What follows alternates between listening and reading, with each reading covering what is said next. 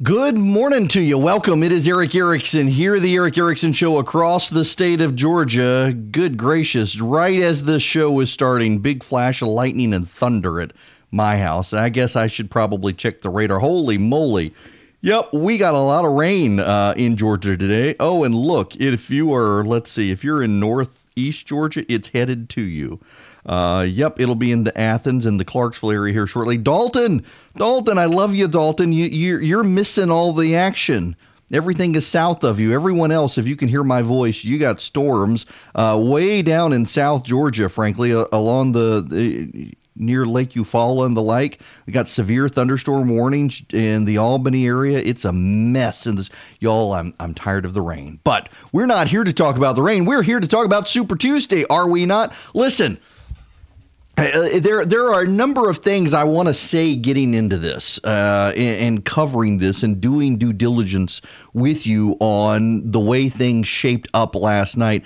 I was very fascinated by it, and, and the reason I was fascinated by it was because uh, nobody could see it coming. This is a great test for punditry in this country right now because uh, you got a lot of pundits who say a lot of things, and no one could see Super Tuesday shaping up as it did. And there are a number of reasons for that. And one of the reasons for that is you need to understand how the polls work. The polling is not wrong, the polling gives you a snapshot of a day in time, and the polling averages are very, very good at capturing what goes on. The problem is, comes into play when you look at the exit polling. And for those of you who are new here, and I don't want to sound like a broken record, but this actually really does need to be said. The way exit polls work is they come in three rounds. They come in a morning, an afternoon, and an evening. You don't want to pay attention to the morning and you don't want to pay attention to the afternoon because they tend to oversample uh, certain voter classes, particularly in general elections. They oversample Democrats. And then uh, you get the evening exit polling. And what happens with the evening exit polling is they're compiled with the morning and the midday exit polling. And then they're revised based on the statistical sampling of uh, who has turned out. Now, how do they do that? I'm not a statistician. I went to law school to avoid math. But let me let me give you the general breakdown here.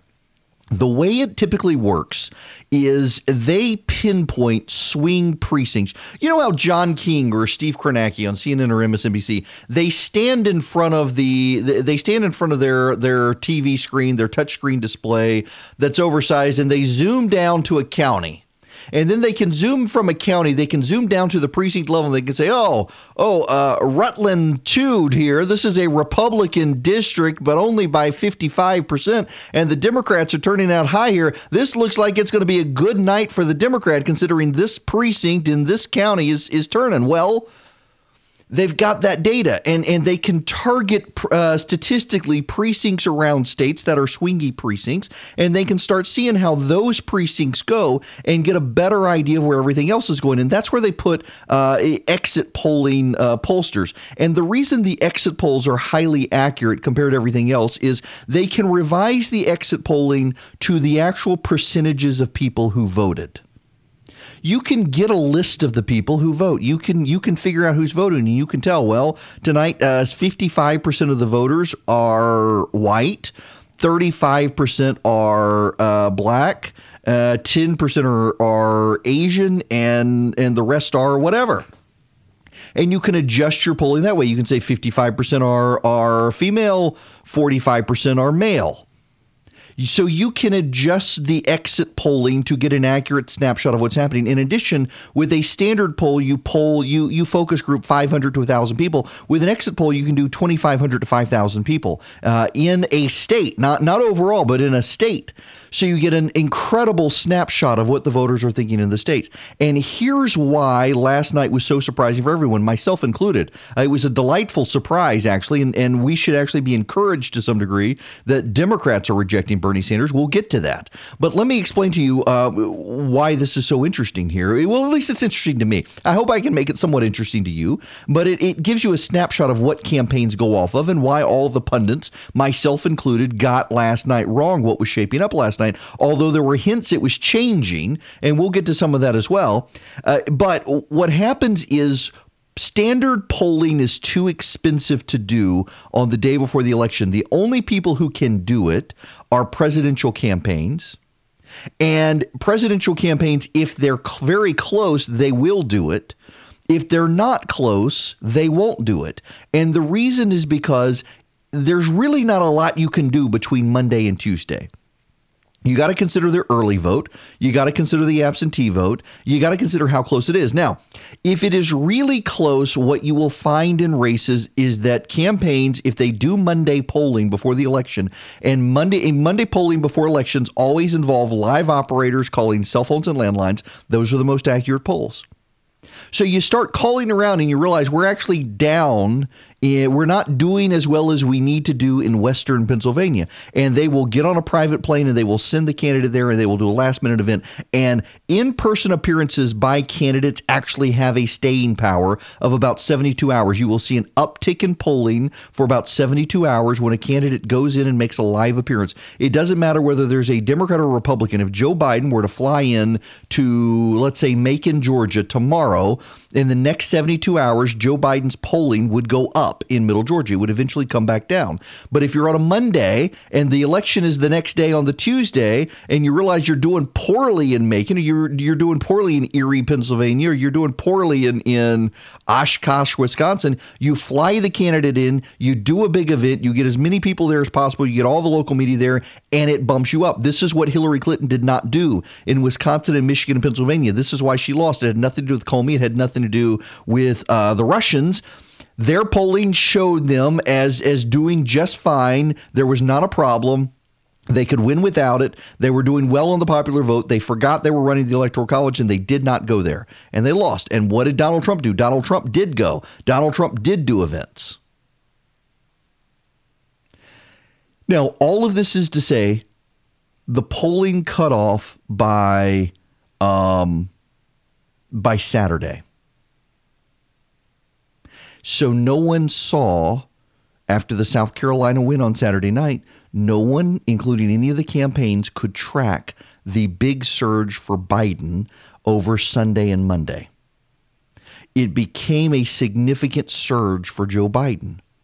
And there was not a campaign and there was not a media outlet that could see the surging. So everyone who was doing their prognosticating on what could happen was using uh, data that had already become invalid based on South Carolina. We know from the exits, and the reason I brought up the exit polling is that over 50% of voters in every one of the states that voted waited until after Saturday to make up their mind. The only group of people who did not do that were young voters. Young voters had already made up their mind. They were going for Bernie Sanders, but they did not go vote. This gets me to what I was talking about yesterday. Uh, overwhelmingly, young voters did not show up to vote. There is an inordinate amount of attention in the media over what young voters do or do not do. There is an inordinate amount of attention given to from the media, and the reason has a lot to do with media ratings. Uh, there is something called a demo. If you're in TV and radio, you know what a demo is. The demo is the, is the prime advertising advertiser demo. We don't really care about who's watching. Uh, we want to know what the advertisers want. Uh, and the advertisers care about people 25 to 54. They particularly care about people 25 to 35. Uh, they particularly in talk radio care about men.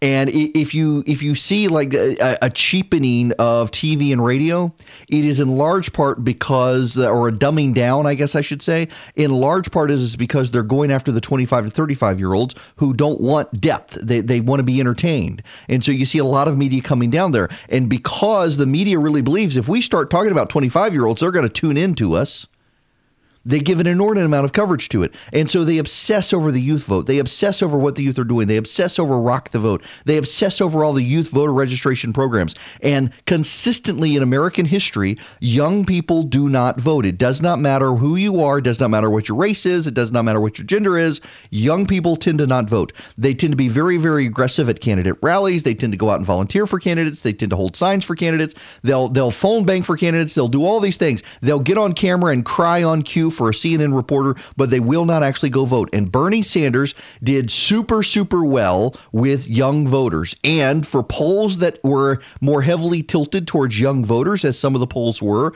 Bernie Sanders did very well in those polls. But it turns out, according to the exit poll, young people were the least likely to vote. Now, interestingly enough, in a place like Texas, Bernie Sanders was going to win Texas. All of the polling had it. You could start to see, as I told you yesterday, you could start to see Bernie was going down and Biden was going up, but Bernie still had a significant lead in Texas. And all of us thought that Bernie Sanders was going to win Texas. Don't believe the pundits who thought otherwise. All of the polling up through Saturday had him winning Texas. And then he lost it. Now, um, Biden wound up winning 34 to 30. What is so distinct here is that Sanders had been at 35% of the polling and Bloomberg was cutting into Biden's lead. And it looks like in the last 48 hours, what happened was a lot of voters had enough of Mike Bloomberg. They realized after South Carolina, Biden actually was a viable candidate, and they stormed out to vote for him. But there are some real surprises in what happened last night. For example, uh, Bernie Sanders was expected to win Massachusetts. He was expected to beat Elizabeth Warren with Joe Biden coming in third. Instead, what happened is Joe Biden came in first, Bernie came in second, Blue, uh, Warren came in third, Bloomberg came in last. Bloomberg won nothing other than American Samoa. In fact, uh, I, I saw Rick Klein estimated that Mike Bloomberg paid $53 million per vote that he got yesterday based on the amount of money he spent. Mike Bloomberg, or delegate, Mike Bloomberg spent $53 million per Democratic delegate. Now, there's something else that happened last night that no one saw coming. No one saw coming. In fact, two weeks ago, no one would have, eh, people would have laughed in your face if you said it was possible. And even on Sunday and Monday, no one expected it to happen. Joe Biden is now in the delegate lead. I even said, I wrote in my piece on, on Super Tuesday, the odds were Joe Biden would get to Florida in two weeks and surpass Bernie Sanders in delegates, but he did so well last night in ways no one foresaw. He's now ahead of delegates uh, of Bernie Sanders, and there's no coming back for him. And the reason there's no coming back for him is because of the calendar for Super Tuesday.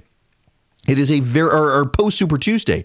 You got a lot more southern states on tap for Joe Biden and that's going to very much matter. Uh, and then you're going to get to Florida, and Florida is going to be the place where Joe Biden clinches the nomination in two weeks. But there is a very big surprise and a very big warning sign for the Sanders faction of the Democratic Party. It is actually a significant warning si- signal for the progressive left in America uh, of what happened last night on Super Tuesday. And no, I'm not talking about Henry Cuellar in Texas. Henry Cuellar in Texas, an incumbent Democrat, beat a progressive challenger who was backed by Bernie Sanders, Elizabeth Warren, and Alexandria Ocasio Cortez. And, and Cuellar beat her, beat a progressive that was a well funded, well organized candidate. I'm not talking about that race. There is another race that is a harbinger of doom for the progressive left in this country, and we should all be encouraged by it. I do need to send out a recipe today. Uh, by the way, for those of you who are trying to watch on the live stream, I got flaky internet connection. They're doing construction outside my neighborhood, and it just messes everything up.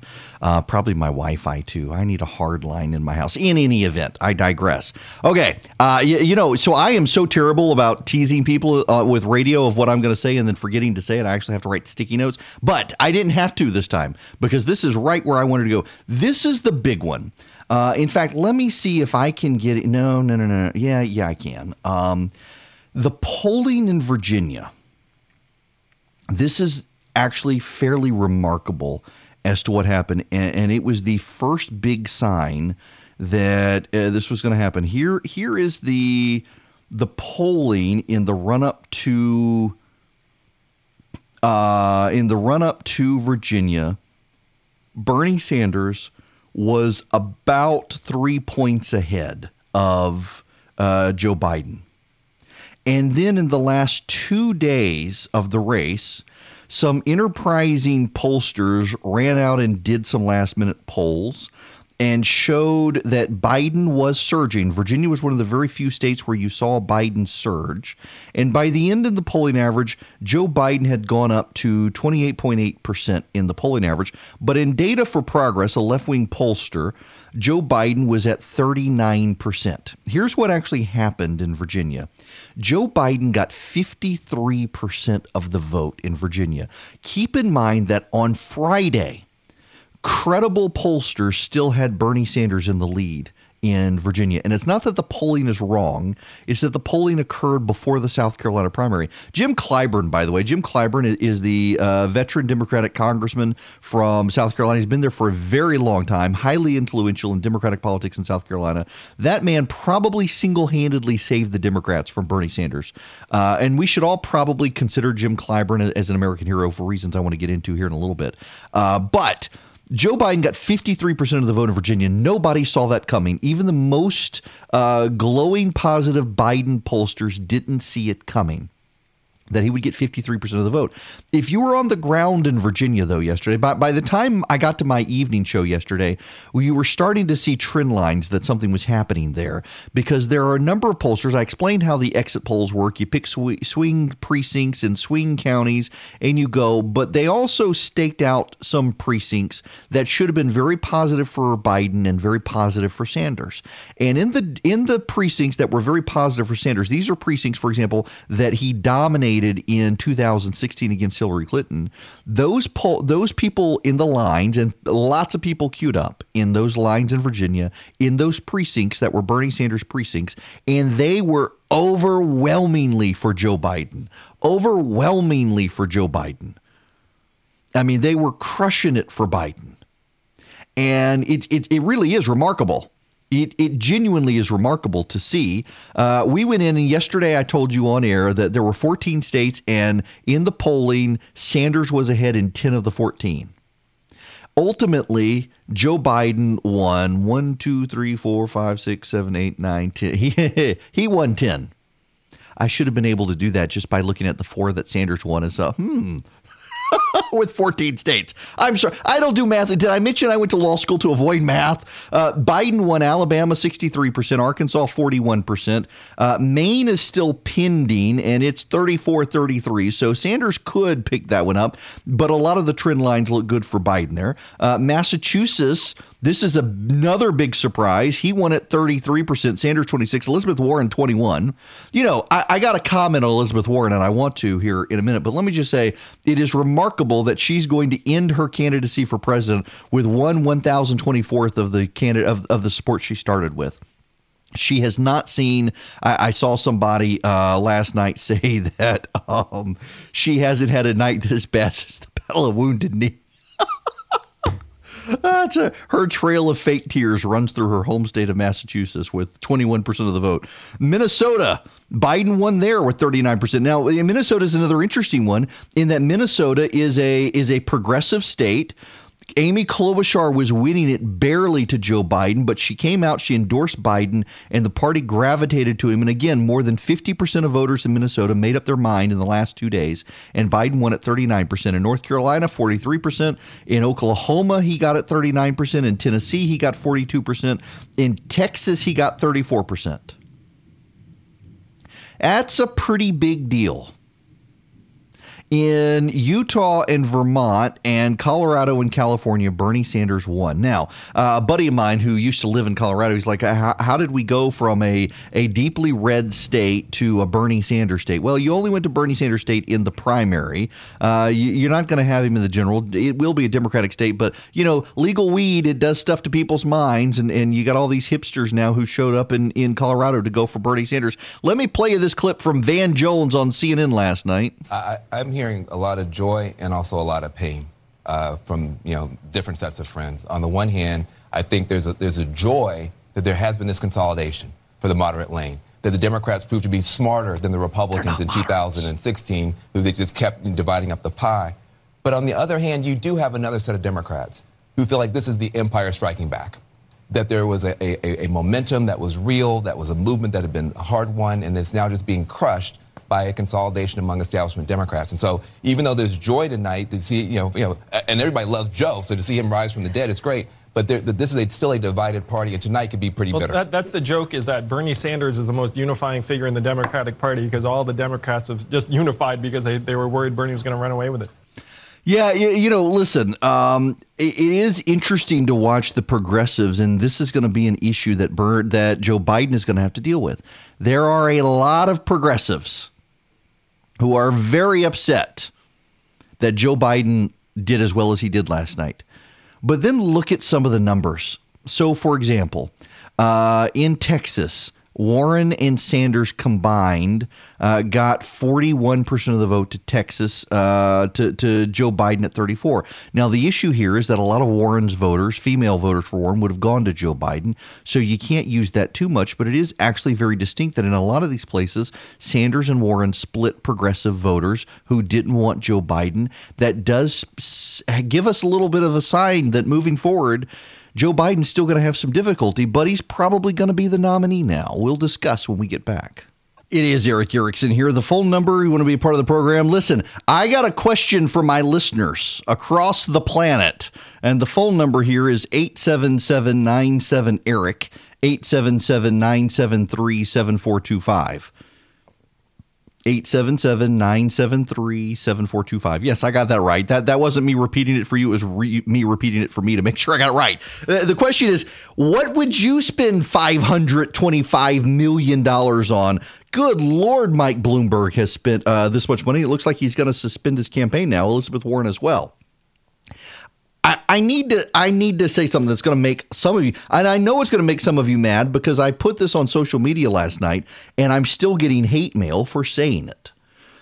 I I realize that Bernie Sanders would be a way easier candidate to run against in November. And I, now listen, there are uh, there are prognosticators and contrarians others say no, actually Sanders would be much harder to beat than than Bernie Sanders because because Bernie Sanders would be able to bring blue collar voters and there's data that some of Trump voters were Sanders voters and they would come back to Sanders. No, Sanders would actually be the easiest person to run against because he's a communist and Americans hate communists and all last night was all about even Democrats giving communists the middle finger and we should all celebrate that. I mean the fact of the matter is that yes, Bernie Sanders would be an easier candidate against Donald Trump. Uh, Joe Biden will be a more difficult candidate for Donald Trump to beat. And, I, and no, just spare me the call. No, actually, Joe Biden's an idiot or something. No, listen, you don't understand. At this point, nobody cares about gaffes. Nobody cares about gaffes, and the media is never going to cover Joe Biden's gaffes in the way they cover Donald Trump's gaffes. The media is never going to cover Joe Biden's lies in the way they co- cover Donald Trump's lies. People don't care about this stuff anymore. What they care about is Donald Trump. They either like him or they don't like him. And there are a lot of people who don't like him who won't vote for Bernie Sanders, and they will vote for Joe Biden. And if it's Bernie Sanders, they'll hold their nose and they'll go vote for Donald Trump. Joe Biden is a more formidable candidate against Donald Trump. Let's just deal with reality. Reality as it is, not as we want it to be. But we should actually all be applauding the Democrats for what happened last night because it was unexpected. And not only was it unexpected, but the the California race is closer even than we expected. In California, uh, Joe Biden is at 25%. He was not expected to be that high. And it it actually is a good thing that even in California, Joe Biden is getting a quarter of the vote. Because the Democratic Party has been moving to the left for a while, and Bernie Sanders and Alexandria Ocasio Cortez intended to speed it up. They intended to rush uh, the the they intended to rush Joe Biden's uh, demise. They intended to rush the progressive embrace of socialism. They the Green New Deal, Medicare for all, uh, take ma- massive takeover of government uh, sectors or private sectors by the government, like the energy industry. All of that stuff comes crashing down around them. Uh, Bernie Sanders being wiped out by Democrats nationwide last night, and Elizabeth Warren as well, pretty much kills Medicare for all. Bernie Sanders being wiped out the way he was last night in states he was expected to win pretty much kills the Green New Deal. Joe Biden is no longer beholden to, nor does he have to placate these people. There, there's a caveat there we'll get to here in a minute. But this is a good thing. Those of us who are conservatives, those of us who are Republicans, uh, those of us who, who do not care for the leftward drift of the Democratic Party should actually applaud the Democrats last night uh, giving a middle finger to the far left of their party. We actually should applaud the fact uh, that even the Democrats believe the Sanders supporters are well outside the mainstream. Now, I realize, I, I do realize that no Democrat and no member of the media will ever acknowledge or, or give credence to the fact that Donald Trump is a fairly mainstream Republican. He's a his policies are fairly mainstream. He he's not a mainstream candidate. He's not even a mainstream Republican, but he is a mainstream in, in terms of policy, in terms of tax cuts, in terms of foreign policy, in terms of defense policy, in terms of his reaction to the coronavirus, in terms of all these things. He actually is a fairly mainstream politician, and the Democrats will never concede that. Even though I, am willing to concede that them rejecting Sanders is a good thing, I, I don't expect them to play fair. But, but then I'm not a Democrat. I'm not going to play by their rules. I'm going to play by my own rules. I do have a level of intellectual honesty here, and it is intellectually honest to say it is a good thing that the American people and the Democratic Party repudiated a communist last night. We should all be cheering the demise of the communists in the Democratic Party last night. Now, there will be those who say, but they're still taking over the party. And yes, we still have to worry about it. We still have to be vigilant. There will be people who surround Joe Biden, and those people will try to push Joe Biden to the left. It's true. But it is very clear that there is a limit to how far the, the Democrats want to go. And what is so striking about it is it was black voters who saved the Democratic Party from themselves. Who saw black voters being the moderates of the party coming? I, I abhor the idea of the black vote. I genuinely abhor the idea of thinking in terms of classes or races in terms of vote. Uh, everyone is an individual in this country, and everyone has an individual vote. But it is it is fair to note that the overwhelming majority of voters in the black community went with Joe Biden also that they are not typical of your standard Twitterati.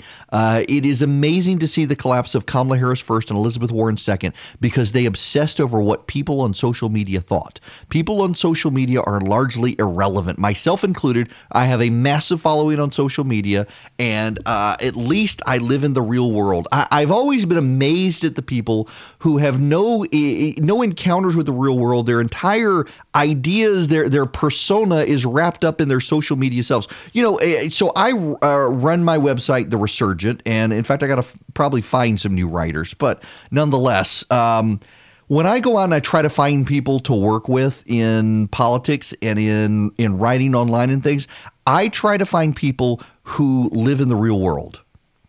And what I mean by that is there are people you will encounter who are obsessed with their identity online. And there was a time that I was. You become obsessed with your online identity and what people online are thinking. You become obsessed with your online community. And you know, one of the problems we have in society these days is that we're all building communities who look and think just like us, uh, which is really unrepresentative of the world. That's why so many people more and more don't know anyone outside of their political views. Is when you go online, and you're getting involved in line in groups if you're in politics now for those of you who aren't super politically inclined and i apologize we're we're so far in the weeds with politics right now but for those of you who aren't super politically inclined even you have some values and ideas and you tend to associate with people like that. It becomes your church online. Uh, those of you who are progressive who are listening i know you're listening you go online and you find progressive enclaves. Those of you who are conservative, you go online, you find progressive enclaves. When you start accepting friend invites from people on social media, particularly Facebook, who you don't really know them, but you look and you say, "Oh, this guy, yeah, he's a he's a Trump supporter. Uh, I'll let him in." Or, "Ah, oh, this guy's a Bernie Sanders supporter." No, we're not going to be friends.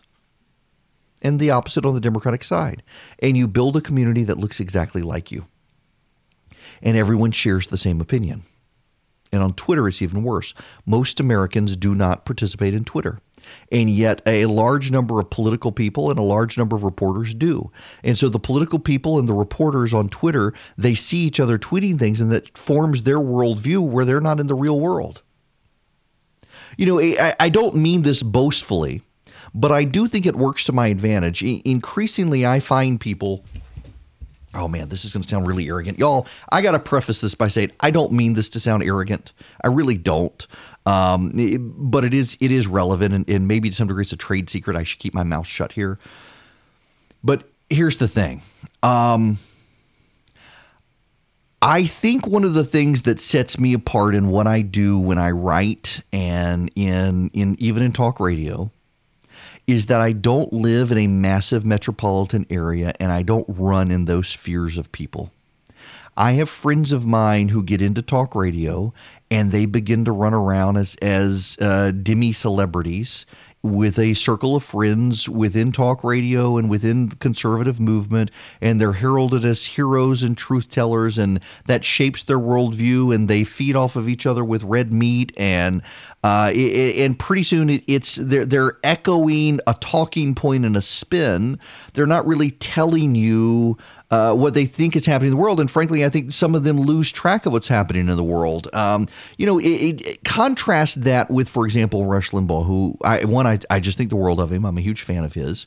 Uh, he is a friend, and he spends even though he lives in Palm Beach he spends a lot of time interacting with his callers and his listeners and, and going around the country and talking to people. Uh, and so he relates in a way that other people, particularly people who you've never even heard of in, in conservative talk radio who are just getting started, they don't uh, because they go to CPAC and they hang out with the CPAC kids and they're always on social media and they're slinging red meat and, and they're trying to own the left.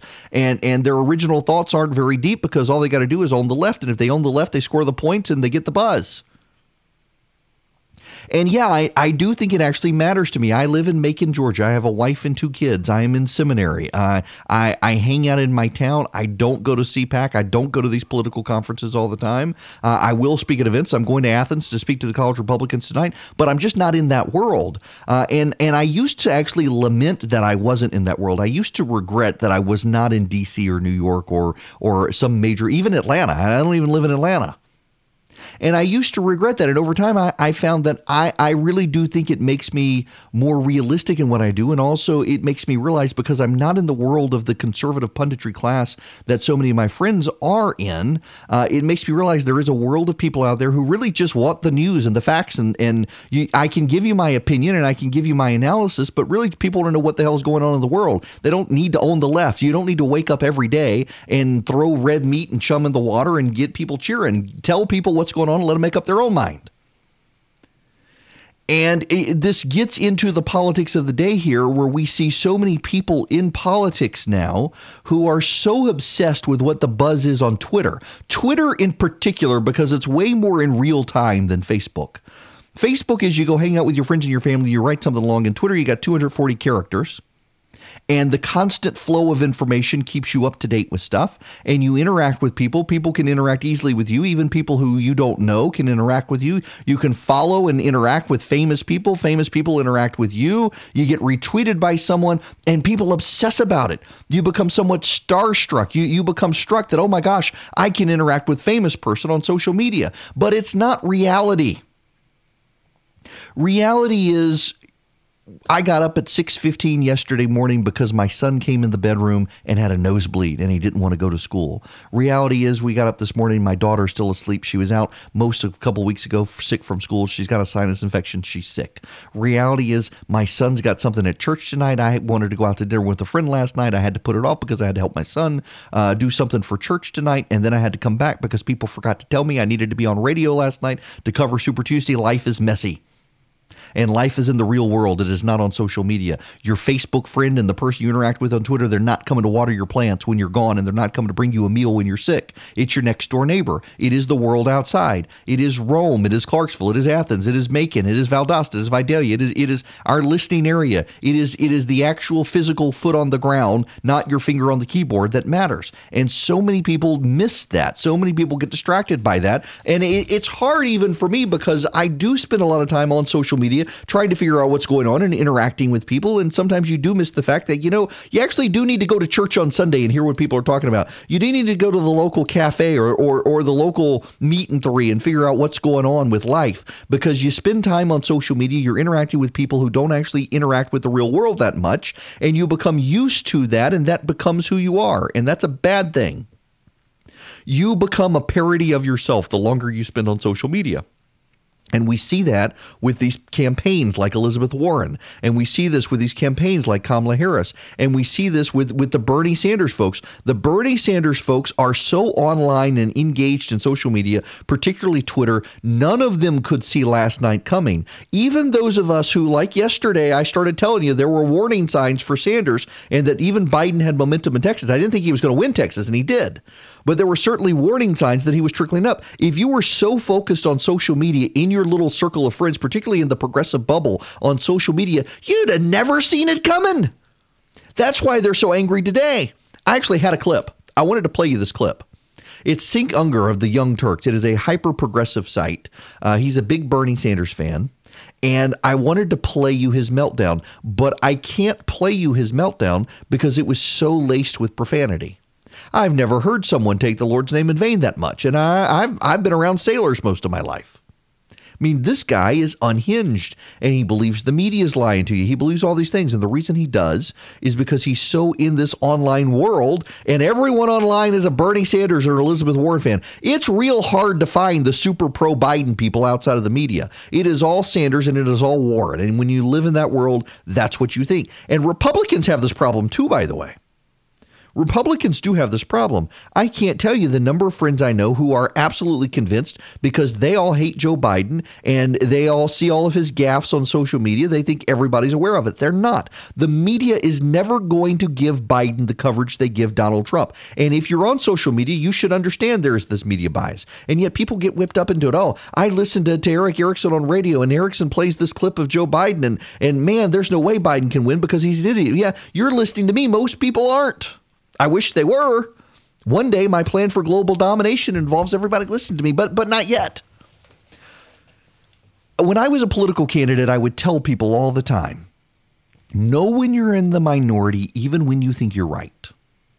And the problem for Bernie Sanders and Elizabeth Warren and the hyper progressives on social media is they haven't figured out they're in the minority. And we actually, all of us, Democrats, Republicans, Independents, we should all be applauding the Democratic Party last night for reminding those clowns that they are a minority even of the Democratic Party. Now, that spells trouble, though, for Joe Biden. And he's going to have to figure out a way to deal with it without actually disrupting his plans to take on the president in November. I'll explain when we come back. It is Erick Erickson here. The phone number is 877 Erick, 877 973 7425. You know, Biden does have a problem now. He's kind of caught the tiger by the tail. This, this, is, the, this is the impressive thing about uh, what Biden did last night. If you really want this in perspective, uh, Joe Biden had not a single campaign staffer in Oklahoma, Minnesota, or Massachusetts he spent zero advertising dollars in Oklahoma, Minnesota, and Massachusetts. And he won every single one of those states. That's actually really amazing that he was behind in all of these states. He spent no money in these states. He had no staff in these states. He had no get out the vote operation in these states. He had no ground game in these states, nothing. And he won them. That is a massive rejection of the left in the Democratic Party. But there is a but here. The progressive base still has to turn out in November for Biden to win. And the media has, for years and years and years, the media has spent a whole lot of time playing up the divisions within the Republican Party highlighting the crack up of the Republicans, the, the intra party civil war of the Republicans, however you want to call it.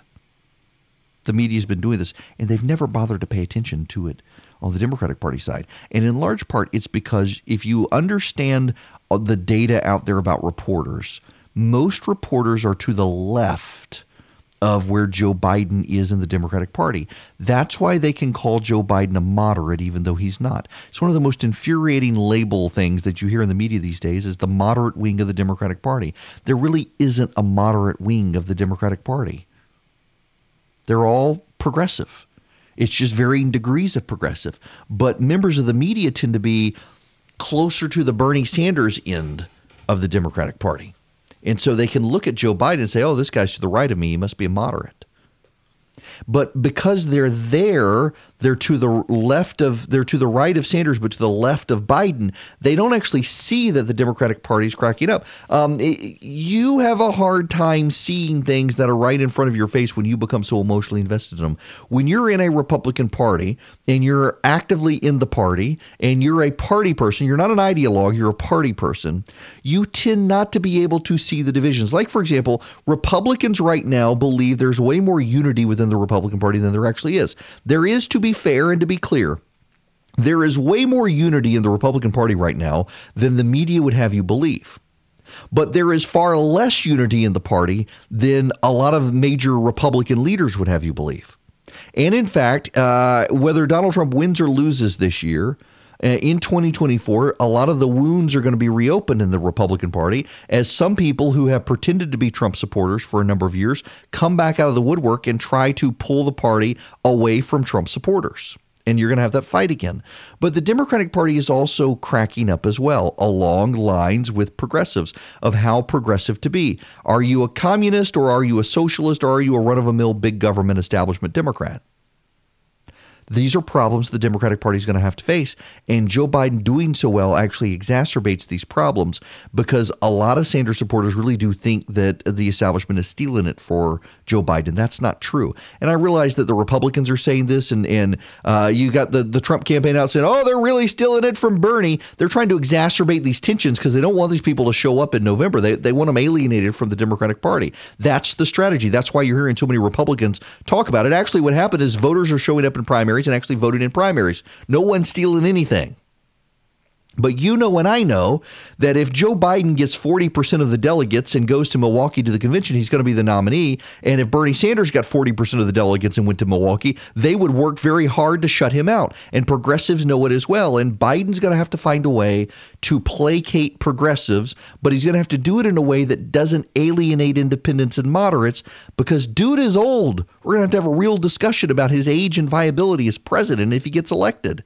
Hello, it is Erick Erickson here, the Erick Erickson Show. The phone number, if you would like to call in and tell me how you would have spent Mike Bloomberg's $700 million. $52 million per delegate. That That's what Mike Bloomberg wound up spending. Holy cow. Uh, welcome. Uh, the phone number here, 877 973 7425. 877 973 7425. I, I I do think I ought to just uh, glance here. Ugh yeah. So uh, the, the the technical term for for the weather is it sucks outside. Uh, Rome, look at you, you glorious people! I love Rome. Oh my goodness, do I love Rome? Uh, Rome is now you got some sprinkles in the area, but you're starting to be clear. Dalton, you're clear. Jasper, you're on the cusp of being. All of you people in North Georgia are are clear. Um, the Blue Ridge Highway and all from Blue Ridge over to, to Clayton and and you're fine you're fine. Clarkesville, you're fine. Athens, it's gross. And I got to be in Athens this afternoon to talk to the University of Georgia College Republicans. Uh, I, I, think it's for I think it's for the college kids. They didn't tell me, um, but I think it's for the the the, uh, the, University of Georgia College Republicans. But I'm gonna hang out afterwards and grab a beer. I'm sure. Uh, and those of us in Macon, it sucks for us. Uh, if you're down in uh, Soperton and Vidalia and Swainsboro, it sucks for you too. I mean, these are all technical terms I'm using here, technical meteorological terms, all the way down to the Florida line. It's gross. Uh, Albany, you've got a severe thunderstorm warning in Albany right now. Uh, it expires in six minutes, though. And then what is this over down there? Yeah, you got a, another severe thunderstorm down in, in far south Georgia it's just gross weather out there. That that's all I need to say about that. I, I, I need to tell you again. Some of you weren't here yesterday. You weren't tuned in and paying attention as you should this really should be must listening for you every day. Nonetheless, uh, so um, Super Tuesday. Super Tuesday, the very first time anyone used the phrase Super Tuesday was in 1976. The New York Times referred to Super Tuesday uh, as the three con or the six ra- six states that were up for grabs in the Republican primary between uh, Gerald Ford and Ronald Reagan. Reagan won three, Ford went, run went, ran the, the one three. I'm sorry, I can't talk this morning. My brain is moving way faster than my mouth, and it's causing me problems. There's so much to talk about this morning. I, you know, I've got very limited audio today. Uh, don't have a ton of audio because I got so much to say, and no one can say it better than me. All these talking heads on TV, so it's just me and you today. But my brain is moving fast. I need to slow down a little bit. Starting to sound like a friend of mine who talks super super fast on radio. Super Tuesday came about in 1976. The New York Times referred to it as that. I cannot, all of a sudden, my mind has gone blank. Uh, the six states between Reagan and Ford, but they split them. But it was not an official thing, it just happened. Uh, these states did not work uh, concurrently. They didn't work in a collaborative fashion to try to get themselves all on the calendar at the same time. But in 1980, three states did. The states of Alabama, Florida, and Georgia decided that they needed to come together to stop Ted Kennedy. Ted Kennedy was a serious force in the Democratic primary in 1980. Now, if just for full disclosure here, I was like three or four years old, so um, I, I wasn't exactly paying attention then, but I was a student of history and politics. And Ted Kennedy was a force. And Southern Democrats knew if Ted Kennedy were the nominee, they were already beginning to see signs at the federal level that the South was beginning to shift to the Republicans. And they needed to do something to stop Ronald Reagan because Reagan was clearly going to be the nominee of the Republican Party. And they needed to help Jimmy Carter because they needed to stop Ted Kennedy and they needed to hold the South. And so the governors of Alabama, Georgia, and Florida got together and they branded it as Super Tuesday. They put the primary for uh, the first Tuesday in March. They called it Super Tuesday. And when Carter swept through those southern states and then several weeks later swept continued to sweep through southern states, uh, Ted Kennedy was done. Ted Kennedy was over. But Ted Kennedy so savaged John, uh, Jimmy Carter in that race that the Reagan campaign in the general election began using Ted Kennedy advertisements against Jimmy Carter. That's how brutal it was. And after that, the Democrats realized they could use Super Tuesday to blunt the advance of progressive candidates. The Democrats had been so horrified by the rise of McGovern against Nixon and the Adlai Stevenson race and, and the like before that, the, the the drift of the Democratic Party when it got captured by uh, progressives, even Hubert Humphrey having having problems holding off the left, and then you got the McGovern bounce out of that. It became a disaster, and the Democratic Party was horrified by the rise of these far left progressive candidates. And they began strategically in 84 and 88 and 92 uh, to use Super Tuesday elections by compiling a lot of southern states and relying overwhelmingly on black voters after the shift to the GOP of white voters in the South, uh, relying on black voters to stop white progressive candidates who were out of touch with the American public. They did it again last night in unexpected ways when people went to the races last night, all the polls showed Bernie Sanders winning Texas, and all the polls showed Bernie Sanders winning Minnesota, and all the polls showed Bernie Sanders winning Massachusetts, and all the polls showed Bernie Sanders winning Virginia, and he didn't. I, when I came on the air yesterday morning, I said if you go off the polls, Bernie Sanders is going to win 10 of the 14 Super Tuesday states. But Joe Biden will do well enough that by the end of the month, he's going to surpass Sanders in delegates and probably has rebounded. It didn't take until the end of the month. It didn't take until Florida and Georgia. It happened last night. Joe Biden won the states he wasn't supposed to win. He won 10 of the 14 instead of uh, Bernie Sanders. Sanders was supposed to win 10 of the 14. Biden won 10 of the 14. California and Maine have not yet been called but California is definitely the Associated Press says California is going to go for Sanders and Maine looks to be going for Biden but it's very close. It's 34-33 there. So that could flip to Sanders based on early voting. The early voting still pending. A lot of that went for Sanders. You know there's a there's a, something to be said here for the end of early voting. I, I've always been an opponent of early voting Democrats like early voting because it minimizes lines on election day, and I get that. Uh, and for all of this, there, there's talk now about Republicans causing lines in Texas. That's what they did in Georgia with uh, Brian Kemp. If you'll recall, in 2018, there were all sorts of arguments about the, the long lines for voters in Georgia. And even the Abrams camp said this is voter suppression. What they what they did is they played on media ignorance. Uh, local elections and local voter precincts are controlled by the counties in Georgia and in Texas. And the long lines have occurred in counties that are run by Democrats. And if you really want to believe that the Republicans are suppressing voters in these areas, what you have to believe is that the local Democrats who hate the Republicans are working collaboratively with the Republicans to screw minority voters out of their ability to vote to ensure Republicans get elected.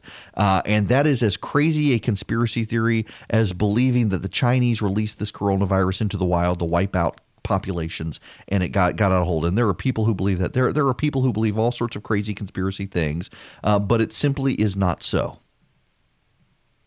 What you do need to take away from, um, by the way, this is I'm sorry, breaking news right now. Uh, breaking news happening. It is 10:15 on March 4th in the morning. For those of you listening to me on delay, uh, Mike Bloomberg. Multiple media sources are saying Mike Bloomberg will be stepping aside. Uh, Mike Bloomberg will be suspending his candidacy. There you go. Yep, Axios now confirming as well. Mike Bloomberg is going to suspend his campaign. Now, why do they suspend? This is important. Why do they suspend instead of drop out? The reason they suspend instead of dropping out is because if they drop out under the rules of both parties, if they were to actually drop out of the race, they would give up control of their delegates. So Buttigieg, Klobuchar, and Bloomberg, who all have delegates, they're suspending instead of dropping out. And the reason they're suspending instead of dropping out is because they don't want to give up their delegates. If they gave up their delegates, there's no guarantee the delegates wouldn't go to Bernie Sanders, and they don't want those delegates to go to Bernie Sanders on the first ballot in the Democratic Party, uh, the delegates are bound to the candidates they pledge to vote for so long as those candidates haven't dropped out. So they suspend, they don't drop out. The delegates stay bound to them, and Bernie Sanders cannot woo them. Mike Bloomberg cannot woo them. So Bloomberg gonna suspend his campaign. All of that money that he spent, all of that money spent by Mike Bloomberg, and he's dropping out. Uh, that's actually very, very funny to me. Uh, you know, I, I, personally, and, and, you know, I said this in the first hour. If you weren't here in the first hour, I said uh, we should all applaud the Democrats for rejecting the communists. Uh, even the Democratic Party last night gave a middle finger to the commies, and we should appreciate that. Bernie Sanders can call himself a Democratic socialist, uh, but the only difference between a Democratic socialist and a communist is uh, that he calls himself a Democratic socialist, and communists are honest about it. Bernie Sanders is a fraidy cat communist. That's what a Democratic socialist is. And the Democrats even repudiated the communists last night and that that's a good thing. Uh, but I admit that Bernie Sanders would be easier for Donald Trump to beat. This makes the campaign in November uh, more difficult, but it's a good thing that even the Democrats rejected the commie, and also because you know accidents can happen, things can happen. If the economy absolutely cratered, you could see a bunch of people rushing to Bernie Sanders, and that would be a terrible thing in November if he were an option on the ballot. Also, this does begin more rapidly the crack up of the Democratic Party. They're going to have to deal with it, crack up of the Democratic Party. But man, Super Tuesday wound up up working better than anyone expected it to work. Super Tuesday stopped an advance of progressives in the same way Democrats have been using it for years to stop progressive candidates. And you know, they they rearranged the rules for Bernie Sanders so the super delegates can't vote in the first round. It doesn't matter at this point. It looks like Joe Biden is going to get now a majority or very close to a majority of the delegates and not have to worry about it. And you know, if I were Biden, I would not debate from here on out. I would say no more debates because it's clear the people don't care about his gaffes, but it's also clear if he gets on a debate stage, it gives all sorts of added fodder uh, to a lot of people to point to Joe Biden is not quite right in the head these days. Still, it was a good night. Now there's there's one more thing we need to talk about before we move on to other stuff because I got other stuff to talk about because we can move on from Super Tuesday, but I got to play this soundbite from of all people Al Sharpton. I'm not surprised. I think that I've been saying all along that if you go into states that have diversity, Biden was always a favorite. Mm. And I think a lot of it has to do with his work with Barack Obama. But I think a lot of it was also accelerated by what happened in South Carolina. And what I think we're seeing tonight, and I think uh, uh, you or Brian mentioned it, uh, is that the surge of young voters has not happened uh, so far. The night is early. And the turnout seems to be more Biden in the states that we've seen uh, than uh, we've seen of Sanders. And I think a lot of us were buying into what ends up now looking like some political talk uh, or projections uh, by one camp rather than the reality Listen, young voters are not going to turn out. The the surge of young voters didn't happen. Uh, black voters love Joe Biden. Young voters love Bernie Sanders. Black voters turned out. Young voters didn't. This helped Joe Biden. That's good for the Democrats, but it's good for the country. It actually is. It's good for the country that the Democrats rejected going that far left, and, and we should be applauding that. And now let's move on to other stuff. Bloomberg is out. That actually makes me laugh. I, I did y'all see the video yesterday? I didn't even want to play it. It's it's just um, can I say douchey on the radio? Because my goodness, um, he's in Texas. He's with a Hispanic reporter, and she asked him about being in Texas, and he says, "Oh, we call it Tejas in Texas. She's Hispanic." what a what an out of touch clown. Uh, it's just it's nice to see that guy lose. I, have never cared for Bloomberg, uh, even when he was a Republican. I did not care for him. Uh, just just it, just he's gross. Um, I, am not a Bloomberg fan. Uh, so it was nice to see him fall on his face. Now, uh, I want to go to the phones 877 973 7425. Dan is calling from Rome. Listen on WRGA. Welcome, Dan. Hey, Erick, how are you? Great. How are you?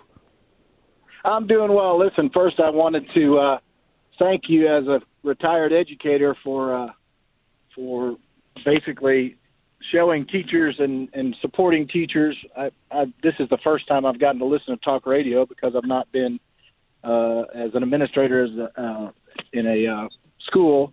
But um, I, I appreciate you supporting the fact that educators are good. At, we we have some bad educators, but we have some good educators, and it's about the culture at home.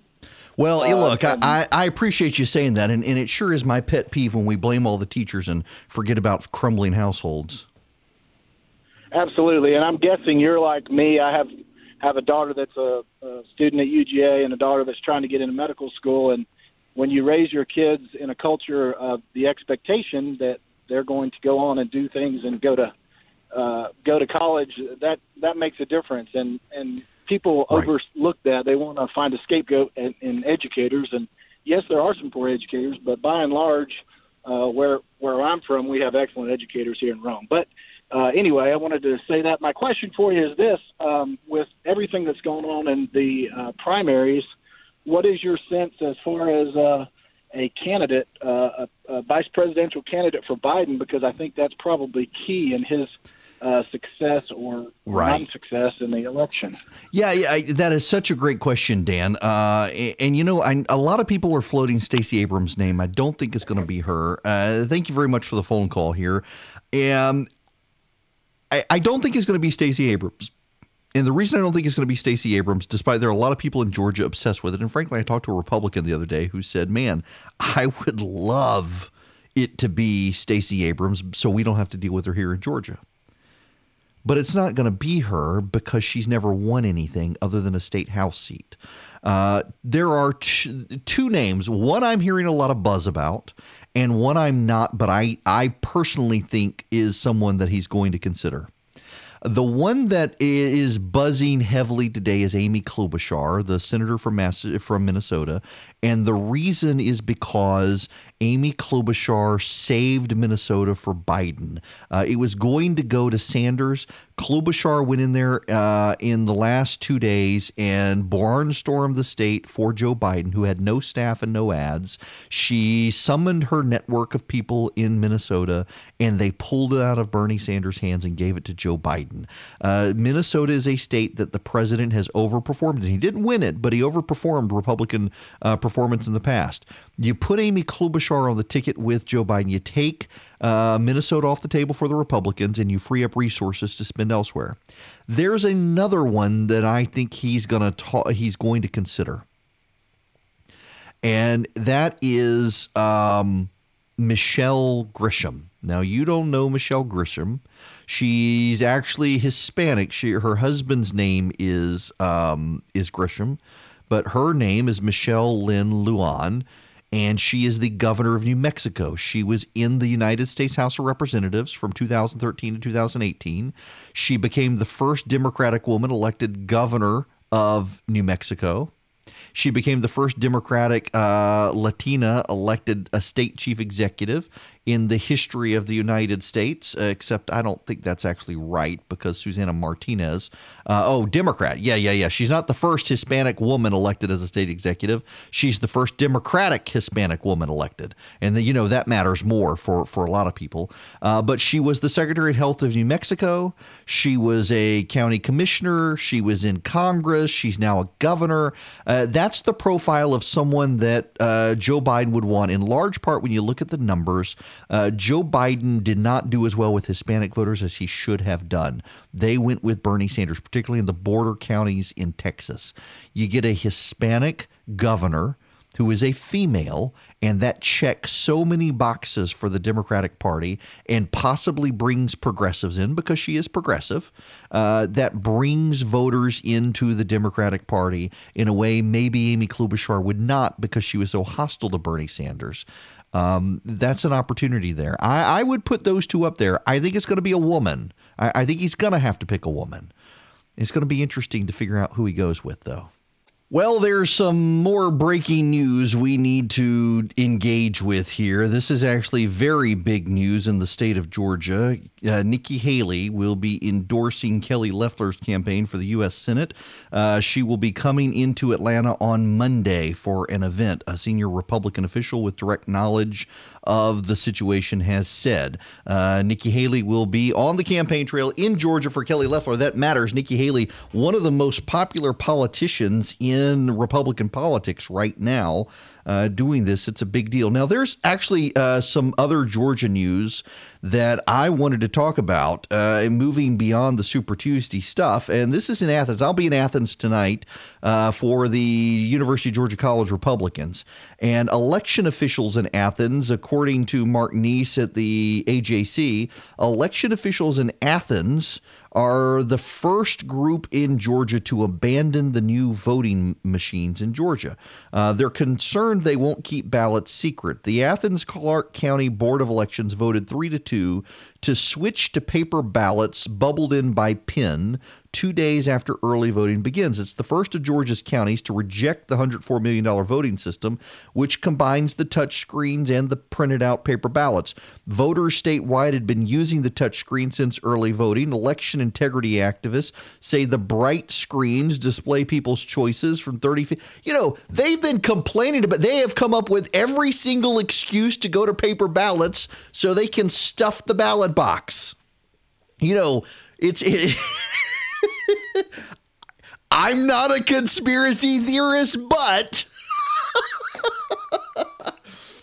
in all seriousness, though, when I was starting out in in, in politics in Georgia as, as a college student at Mercer, uh, the stories that would come out of elections were hysterical, particularly in the in the uh, Athens Clarke County area and in the Fulton County area of ballot boxes being stuffed. And you can do that with paper ballots. You can't do that with electronic ballots. And and of course, the, the progressives in, in Athens Clarke County uh, want to ditch the voting machines, which, by the way, if you're disabled or elderly, the, the electronic voting machines are awesome.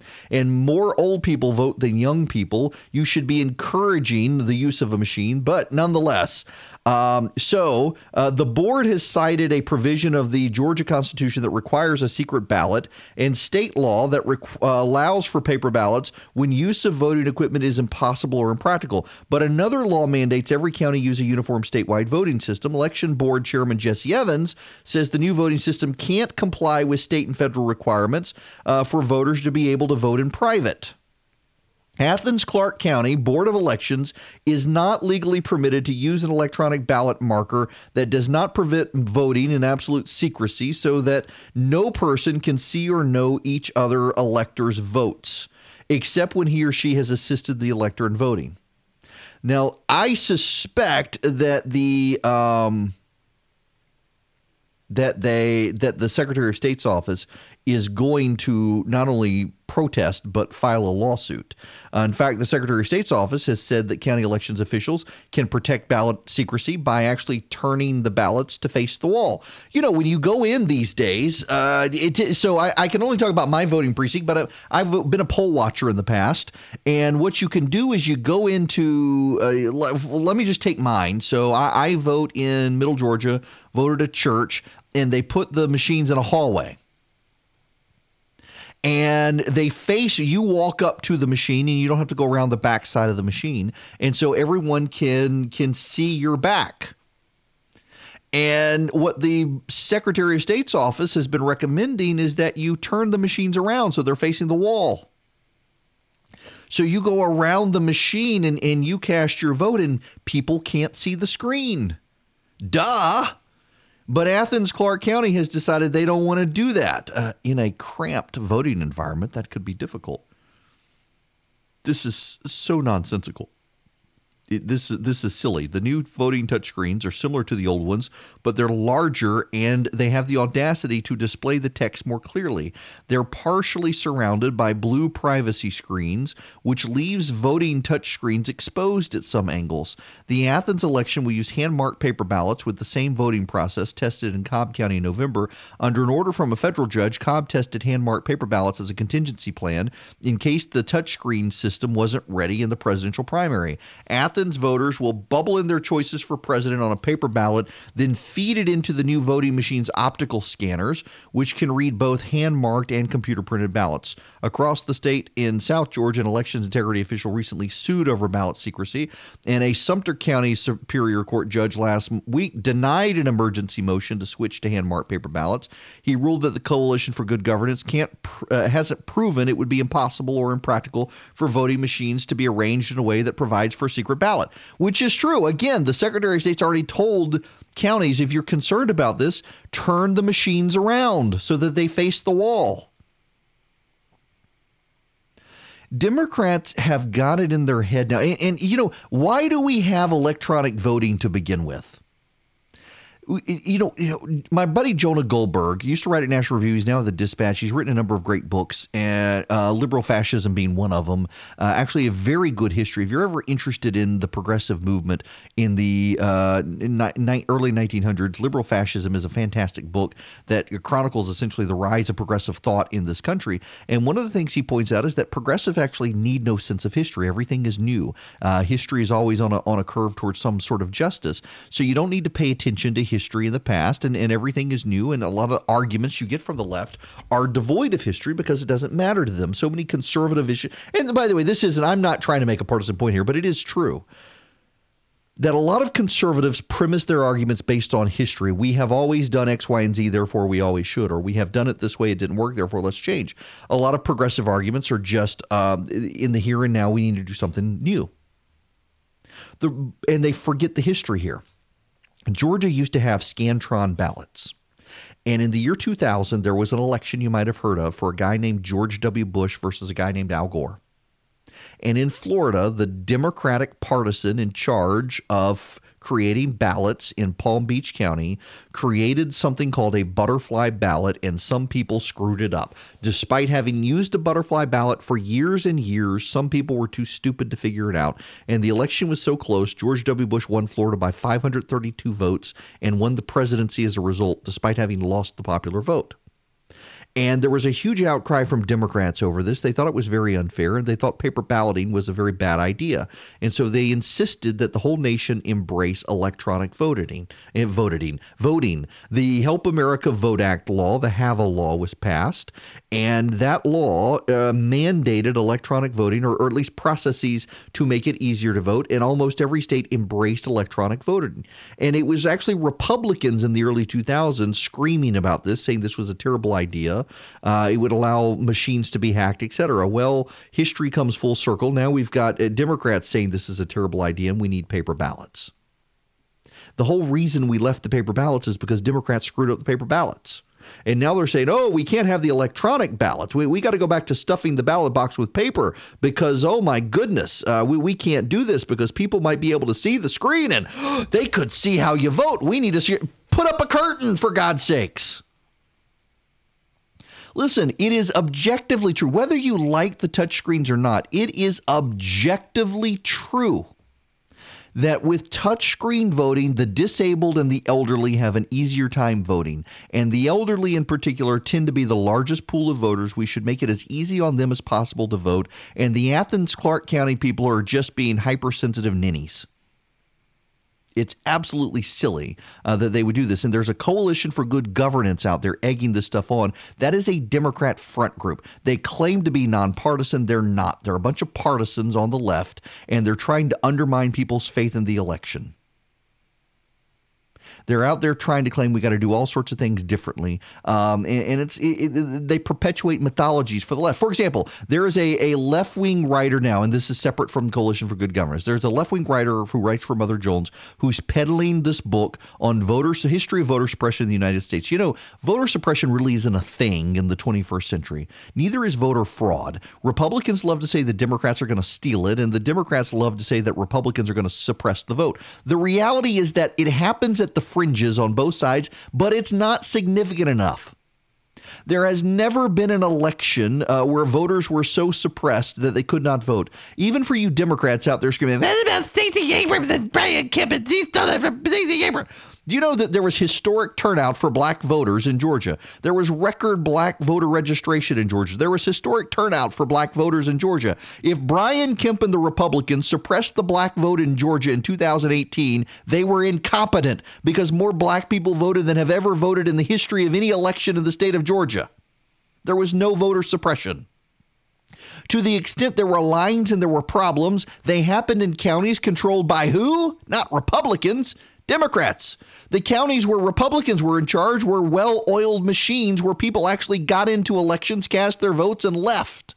It was the counties run by Democrats that were run like third world kleptocracies, where people were in long lines and didn't have enough voting machines, and machines broke and people had problems. And that was the Democrats in charge. It wasn't the Republicans. The Republicans have nothing to do with local elections. This, if you believe the Secretary of State controls local elections, you are what is definitionally called an idiot.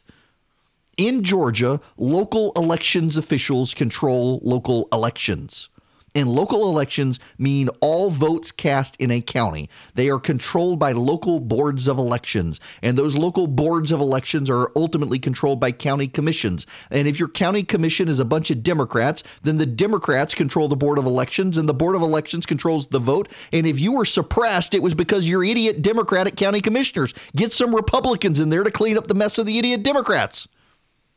You did not have massive complaints in Republican run counties about voter suppression because the Republicans actually conducted themselves competently. It was in DeKalb County. I mean, my gosh, you go around the state of Georgia and you get behind a DeKalb County driver and you can tell it's someone from DeKalb County before you see it on their license plate because they drive like an idiot. If people in DeKalb County can't drive without being idiots, they sure as hell can't run an election like being without being idiots. That's just the way it is. And same with Athens Clarke County. To say that you can't turn the machine around so that not everybody can be oogling at who people voted for is a stupid excuse, and they deserve to be sued. And you people who are listening on WGAU right now in Clarke County need to understand your taxes are going to go up when the Secretary of State sues the snot out of you for your county commission and board of elections being a bunch of progressive idiots. I didn't expect to go on a tirade. I'm sorry I yelled. This stuff just gets me. You know, I was an elections lawyer. I know how elections are run.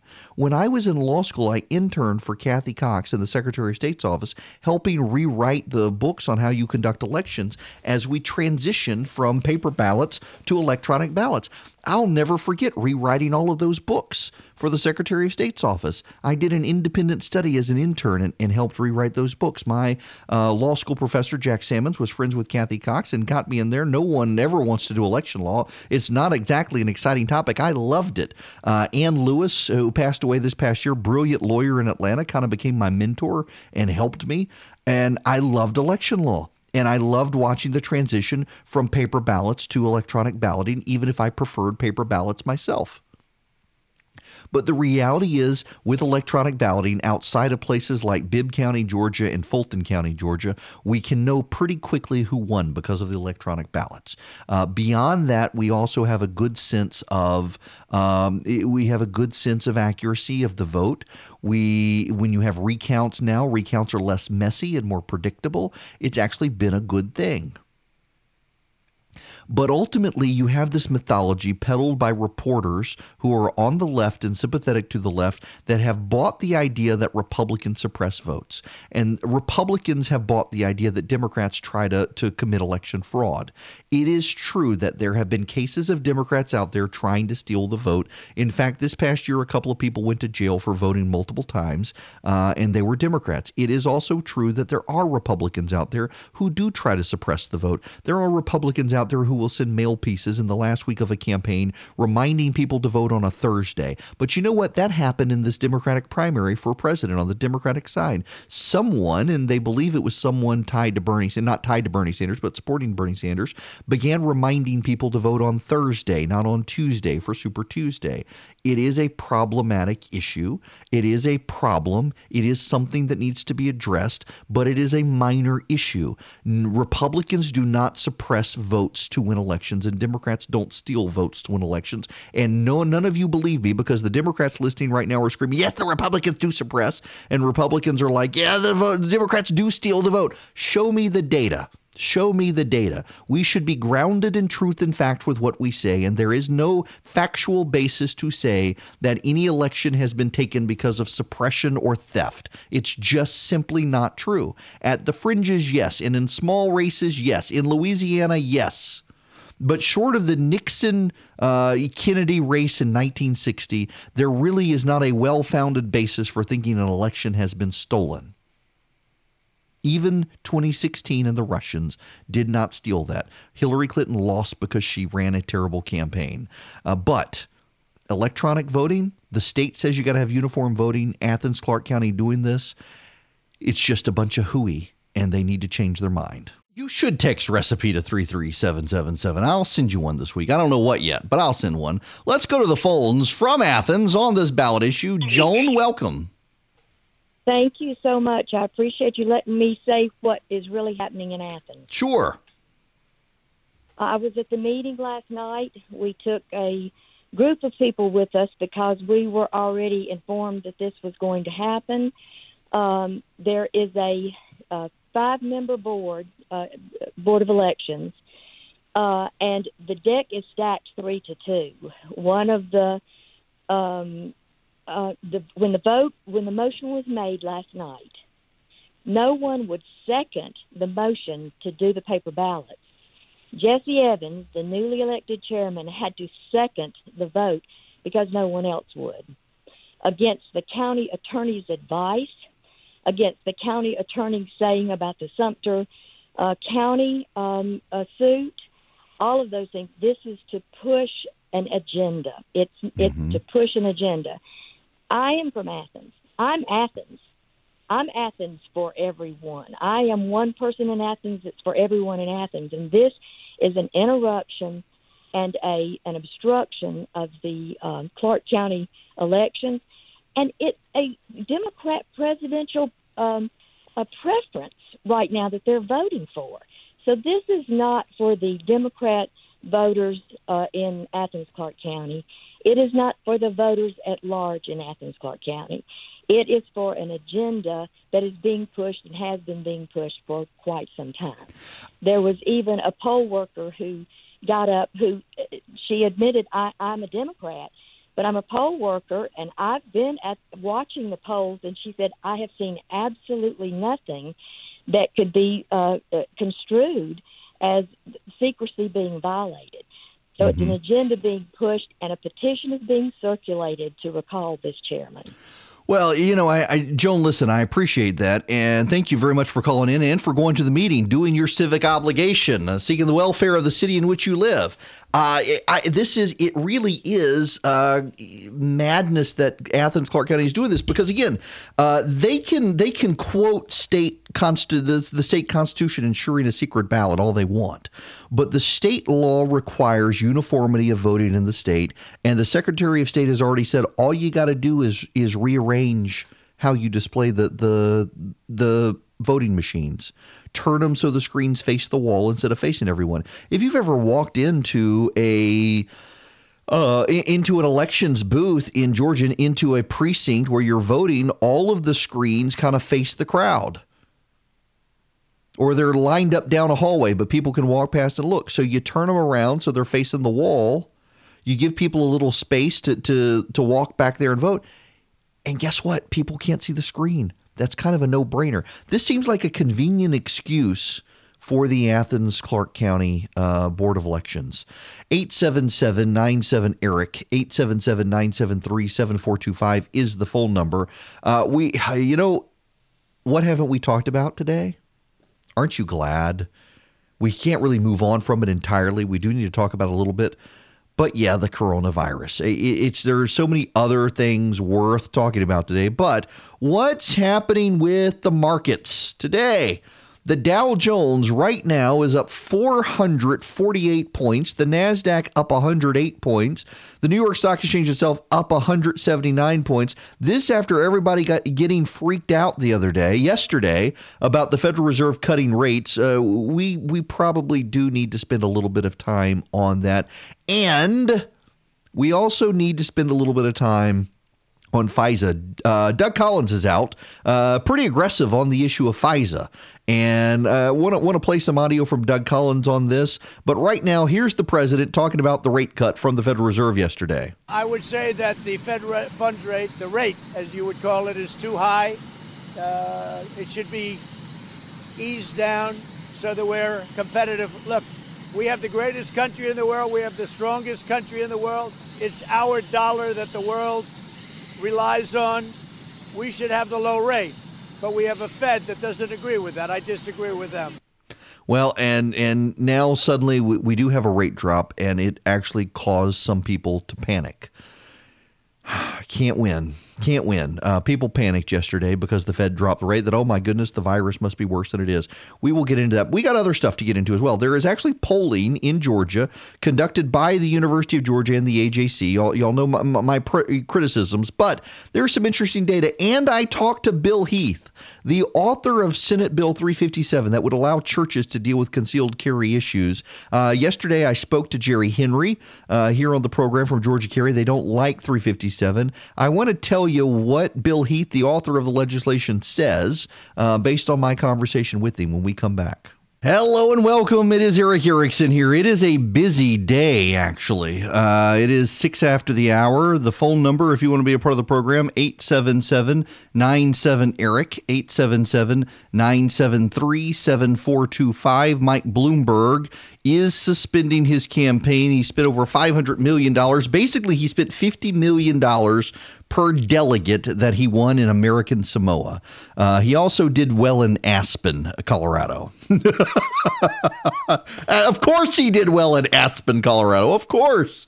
Of course. Uh, the rest of Colorado went for Bernie Sanders. Um, now, uh, so Bloomberg is suspending his campaign. He's suspending because he wants to be able to continue to control his delegates uh, that he has won. But uh, the, the other news here is that uh, Elizabeth Warren is assessing with her campaign. They're having a, dare I say, campaign powwow. to discuss. I'm sorry, I crack myself up sometimes. They're having a campaign powwow at, at the at the with the Warren tribe. Uh, just can they all fit in the campaign TP to to figure out what she's going to do? Um, maybe, maybe so. And I think she'll wind up dropping out as well and, and leave it to be Bernie versus versus Biden and and Bernie can't beat Biden. Um, I don't even know that Biden needs to get on the stage at this point. Just say no more debates. We're done.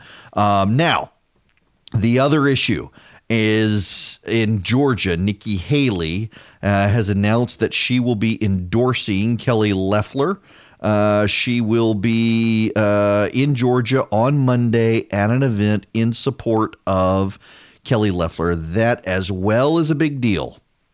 Um, pretty significant, actually, that she is doing this. Now, why is it a significant deal that she's doing it? Significant because of the fact that um, Kelly Loeffler is new to politics. She her campaign is still rough around the edges. She herself is rough around the edges when it comes to being on the campaign trail. Uh, but Haley is trying to build a coalition uh, for 2024.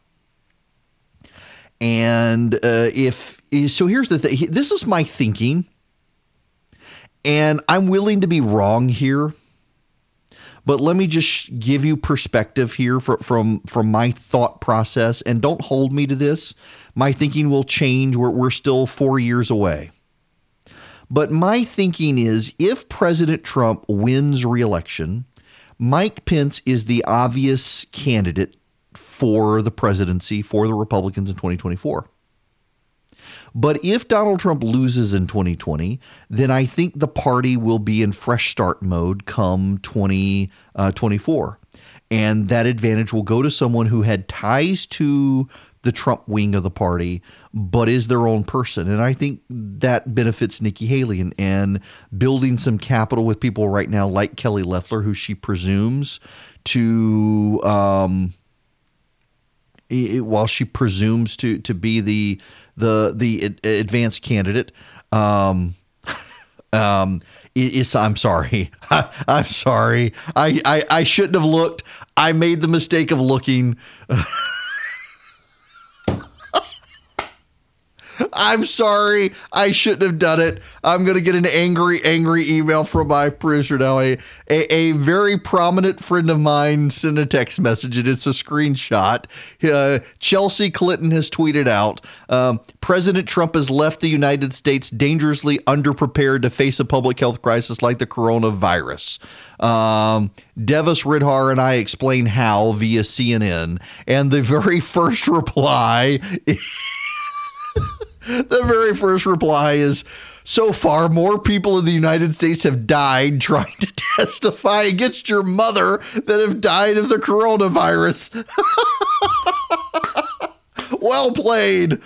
Well played, well played. Um, you know, I had somebody call me yesterday and say, "Hey, why do you think that Joe Biden might make Hillary Clinton his running mate?" And I replied back, I said, There is no way he would do that. There is no way. Um, it, Joe Biden does not have a death wish. Uh, Joe Biden won't pick Hillary Clinton as his running mate because Jeffrey Epstein did not kill himself. I'm sorry. I just I, I, I couldn't let that go. That that I found that to be very very very funny. Um, uh, okay, uh, your pol- your humor may not be like mine. Now we got to get into some polling here. This is interesting polling, uh, and I'm I'm actually fascinated. Even though even though even though I'm not an overwhelming fan. Listen, I, am going to UGA tonight. I'm going to speak to the uh, college Republicans at the University of Georgia at 6:30 tonight. At what is it? The the is they got a building named after Zell Miller? Uh, that's the one I'll be in. And um um um I'm not a huge fan of UGA polling and don't be offended by that. It's UGA. The problem is that UGA doesn't have the track record yet in its polling. Once they've built up a track record for accuracy, I'll be a little more comfortable with it. But I'm always skeptical of colleges and universities starting polling because, uh, short of Quinnipiac, most of them aren't that good. Whether it's Emerson College or Monmouth University, I, I tend to discredit those polls out of the gate until they have a real good track record. Uh, and the, but the University of Georgia has this poll and we can at least get a sense of trend lines here. And the trend line for the president, and this is why I'm willing to talk about this poll, is because it actually is consistent with other polls. What does that mean? Well, uh, I will give credence to the polling of a college or university if that polling is in line with other polling. That again is why I give a hard time to like Emerson College, uh, even more so than Monmouth, because Emerson College tends to be not in line with anyone else's polling. And at least this University of Georgia poll here tends to be in line with other polling. Uh, and this is from the AJC from Greg Bluestein, one of the best political reporters, probably the best political reporter in Georgia right now. President Donald Trump has built up sizable leads in Georgia over his top four challengers, according to a University of Joel, Georgia poll released Wednesday, with the competition for the state's wild jungle U.S. Senate race remains wide open. The polls showed that the president had the widest lead over Bernie Sanders and the smallest lead over Mike Bloomberg.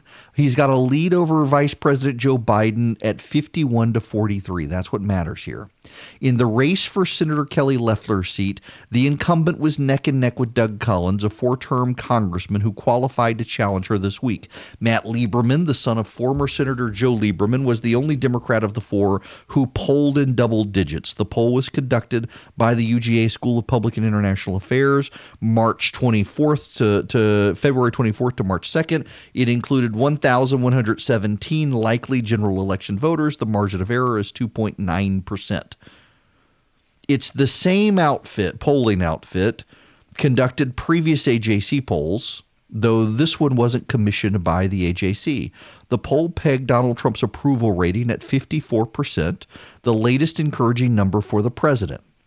It showed a huge gender gap 60% of likely male voters and Democrats. Uh, with roughly half of women voters. Uh, he, he was uh, 60% of likely male voters. I think that might be wrong. And Democrats, 60%. Uh, no, no, no, no, no, no. That, that, that can't be right. Getting 60% of Democratic voters, that must be Republican. But 60% of male voters and half of women, and oh, I see, I see, I see. It's just worded badly. He snagged 60% of likely male voters. Democrats get roughly half of women voters. Voters who are over 45 and older solidly back the president, while younger voters were more likely to support the Democratic challenger. Now, the Loeffler race is a free for all contest. A third of voters were undecided, 40% of black voters were undecided. Loeffler is a financial executive, tallied 19% of support. Collins had 21% within the margin of error. Collins has a nine point lead among Republicans. Loeffler has a si- slight edge with independents, and Matt Lieberman has 11% of the vote. The David Perdue race wasn't polled, but I imagine that David Perdue, given both the president and the governor's popularity rating of the state, that uh, David Perdue is sitting pretty as well. Now, uh, let's deal with the Loeffler Collins race. Uh, Doug Collins is in the news, and he's got some great points here. And these are the sorts of issues that are going to help Doug Collins. I don't think the the who's more Georgian and who likes or hates Stacey Abrams is the way to run this race. It, has got to be an issues race, and they've got to find the issues that define them and stand out. And this is an issue that helps Doug Collins tremendously. It is the FISA issue. The president is signaling he's not a fan of the FISA court, uh, and he doesn't want to renew the FISA, the Foreign Intelligence Surveillance Act. He doesn't want to renew it.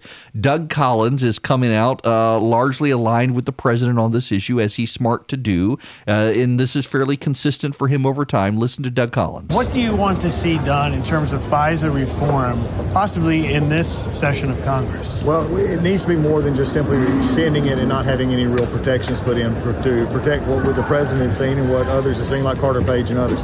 So we need to have some some information where we actually can put in protection that the information given to the court is uh, one is verified, number two that it's actually accurate, and if there's some kind of a, a, back and forth that could be there that doesn't slow up the process, but make sure that our, the Fourth Amendment rights, especially of American citizens involved in things like this, are protected.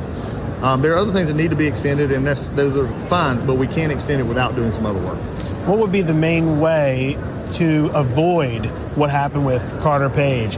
In the future in the realm of, of FISA? The easiest thing is for the FBI and others to actually not have corrupt people actually putting uh, things for the FISA court. And I think the FISA court recognizes that. So I think as we go forward, I think that's what we've got to look at is finding ways to put the checks and balances in there so that there's not a political vendetta that we saw. But again, you had massive corruption. You go from the FBI director down, that's a problem. It is a problem, and we do know from the FISA court itself that the FISA court recognizes these problems and does want some clarity out there. And I think that uh, they're going to get it. And, and, by the way, I think this plays well for Doug, Doug Collins. It gets him on TV and on radio, uh, positively taking the president without doing the cheerleading stuff, but but being about good governance. Uh, and that's an angle he needs. And Loeffler's going to have to find something as well. Listen, uh, Collins though is going to have to have the money. Uh, he does not have high name, even in this UGA poll. He doesn't have massive name ID. He's two points ahead within the margin of error, uh, but Loeffler does very well with independents, and she's got money to burn that Collins doesn't. And the National Republican Senatorial Committee has been pouring a lot of time and energy into blocking Collins from being able to raise money. Meanwhile, you've got the Club for Growth is out attacking him. The National Republican Senatorial Committee is out attacking him. The Susan B. Anthony Fund, uh, uh the Concerned Women of America, uh, the, the, conservative uh, female groups will be coming out for Loeffler. Nikki Haley will be coming out for Loeffler. Newt Gingrich is coming out for Loeffler. Uh, this is going to be a fight, and they've got until November. And the the desire from a lot of Republicans is try to push Collins to not actually um, campaign to get out of the race to find him somewhere else. But Collins is qualifying, and he's insisting he's going to do this. It's going to be a messy, messy race. But the polling should be encouraging to Republicans that it's not going to be so divisive that Republicans don't show up in November. Republicans, it looks like, are going to show up big in November. And that helps all the Republicans, including the president here in Georgia. Um, I do find it remarkable that in this this uh, University of Georgia polling, which actually tends to oversample Democrats perhaps more than they should, the president's got a 54% approval rating. That's what Brian Kemp's approval rating was in the last University of Georgia poll, and all the polling trend lines out there suggest that Brian Kemp is more popular in Georgia than Donald Trump is. And if that's the case, Brian Kemp probably has a popularity uh, of over 60%. And I, am aware of some actually very credible private polling out there that has the governor's popularity well over 60%. He's got some capital in the state, and he may use some of it to help Loeffler. And that's going to matter too if he gets out on the campaign trail with someone like Nikki Haley on behalf of Kelly Loeffler. You can call in if you want as well. The phone number 877 Erick 877-973-7425. Uh, reminder on Friday Vice President Pence is going to join me here on the program. Uh, you're definitely going to want to be around on Friday for that. Um, yes, believe it or not, we're talking coronavirus, and, and we'll get to that. But I just can can we step aside for? I feel like I, I don't like to just talk nonstop about politics, but today because of the news, I kind of have to talk about uh, politics more than I might like. Uh, but but but but but I just I got to share the story with you. So my my 11 year old. Uh, has been going through. We, we, go to a PCA church, and he's going through the process of um, uh, of joining the church. And in a lot of Presbyterian churches, you know, in the Baptist church, you you walk the aisle, you say you want to join the church, you get baptized, you make a profession of faith, and you join the church. Well, in, in most denominations do infant baptism. Uh, they don't do believers baptism. The, the Baptists are actually in the minority of that, even though they're committed to being right on that. Um, most denominations do infant baptism. And the most denominations outside of the Southern Baptists would say that in the Old Testament, uh, circumcision was the sign of being part of the covenant family. And Jesus says baptism replaces circumcision, and but you still do it just as you did with circumcision to the, the eight day old children, you do uh, baptism now. If it's the swap, you do it the you do it at the same age. Um, we don't need to argue the theological point there, just to say I grew up Southern Baptist. I'm now in a Presbyterian church. My son was baptized as an infant, and now he goes through the process of joining the church, and he's got to share his testimony. Uh, to, to, he meets with the elders of the church tomorrow, and I've been talking to him and explaining it to him and making sure he understands that that we don't want to pressure him to do this. It's his choice to do this. He says it is his choice. I just I, I love this. Um, being being a Calvinist and someone who is big into covenant theology, I just I love this. Um, this is what what his his his testimony. I never had an instance where I didn't trust believe in God.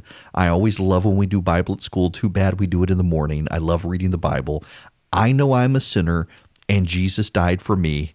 I know my testimony is boring like my dad's, but here it is. I want to join the church. I know it's boring like my dad's. Can I just tell you? So I, have got a my, one of my favorite seminary professors. Um, he says that that his wife and I have the the most boring testimony he has ever heard, and, and it really is. I I, I grew up. I, I distinctly remember one of my earliest memories is sitting in my grandmother's lap. She had a golden book Bible with those beautiful pictures. I've got a copy of it here, and she the, the very first story I ever remember her reading me was Daniel in the lion's den, and it's still one of my favorite stories in the Bible and I, I we went to church all my life. I, I don't remember not going to church, and, and, I'm sure there was a moment where where I, I had to build a relationship with Jesus, but but I never I don't remember a time where I didn't have some sort of knowledge and relationship with God. And that's what we should want for all of our kids, I think. But nowadays, you hear these, I mean, people, they put so much emphasis on these elaborate testimonies. I, I had a, a friend of mine in law school one time. She was a couple years younger than me. And we were talking about this one time, and she said, You know, I went half my life thinking I wasn't a real Christian because I didn't have these amazing testimonies of, of, of faith. And it's uh, it, it really is striking to me that a lot of churches put so much emphasis on these dramatic tales of conversion, the, the everybody's road to Damascus moment. Uh, and there are a lot of people out there who who are like, I don't I don't have anything that exciting. I, I don't have a story to tell. And you know, to some degree, you actually do have the story to tell by not having the story to tell. The the the the lack of excitement, the lack of the the road to Damascus moment. The as I told my son last night, I said, "Listen, you could decide to do this today, and and and maybe you have an, a dramatic encounter with Jesus. Your mom and I don't know about, and and we would love to hear it too. But if you don't, that's okay as well. You don't have to. I don't. Uh, and I, I told him what I'm telling you guys, and that ultimately is my testimony is as boring as my dad's. That's what he wrote. Uh, but I said, or you know, you could grow up, you could decide not to do this right now. You can go out and ruin your life and then find Jesus later, and you can have this dramatic testimony when you ultimately do um, join the church, and you can sell all sorts of books and be some sort of mini celebrity. But you'll have missed most of your life having a great relationship with God. And and what would you rather have the the book deal because of your dramatic conversion and and you're tattooed standing on stage giving some sort of pep talk religion speech, or actually walk with Jesus? And I, I just I thought it was funny uh, his acknowledgement of how boring the testimony is. I sent it to a professor friend of mine, uh, my seminary professor actually, and he said, you know, therein sums up all of covenant theology. Um, I lived in a house where I always went to church and knew the Lord, and I know I'm a sinner and I need Jesus and I want to join the church, and that's it. Made me feel good.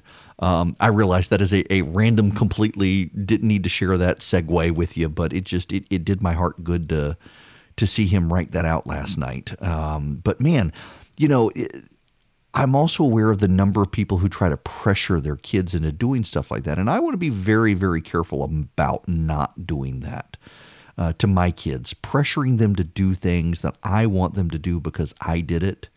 And I, that is one of the hard things as a parent I, I'm learning that there are things you want your kids to do because you believe they need to experience those things.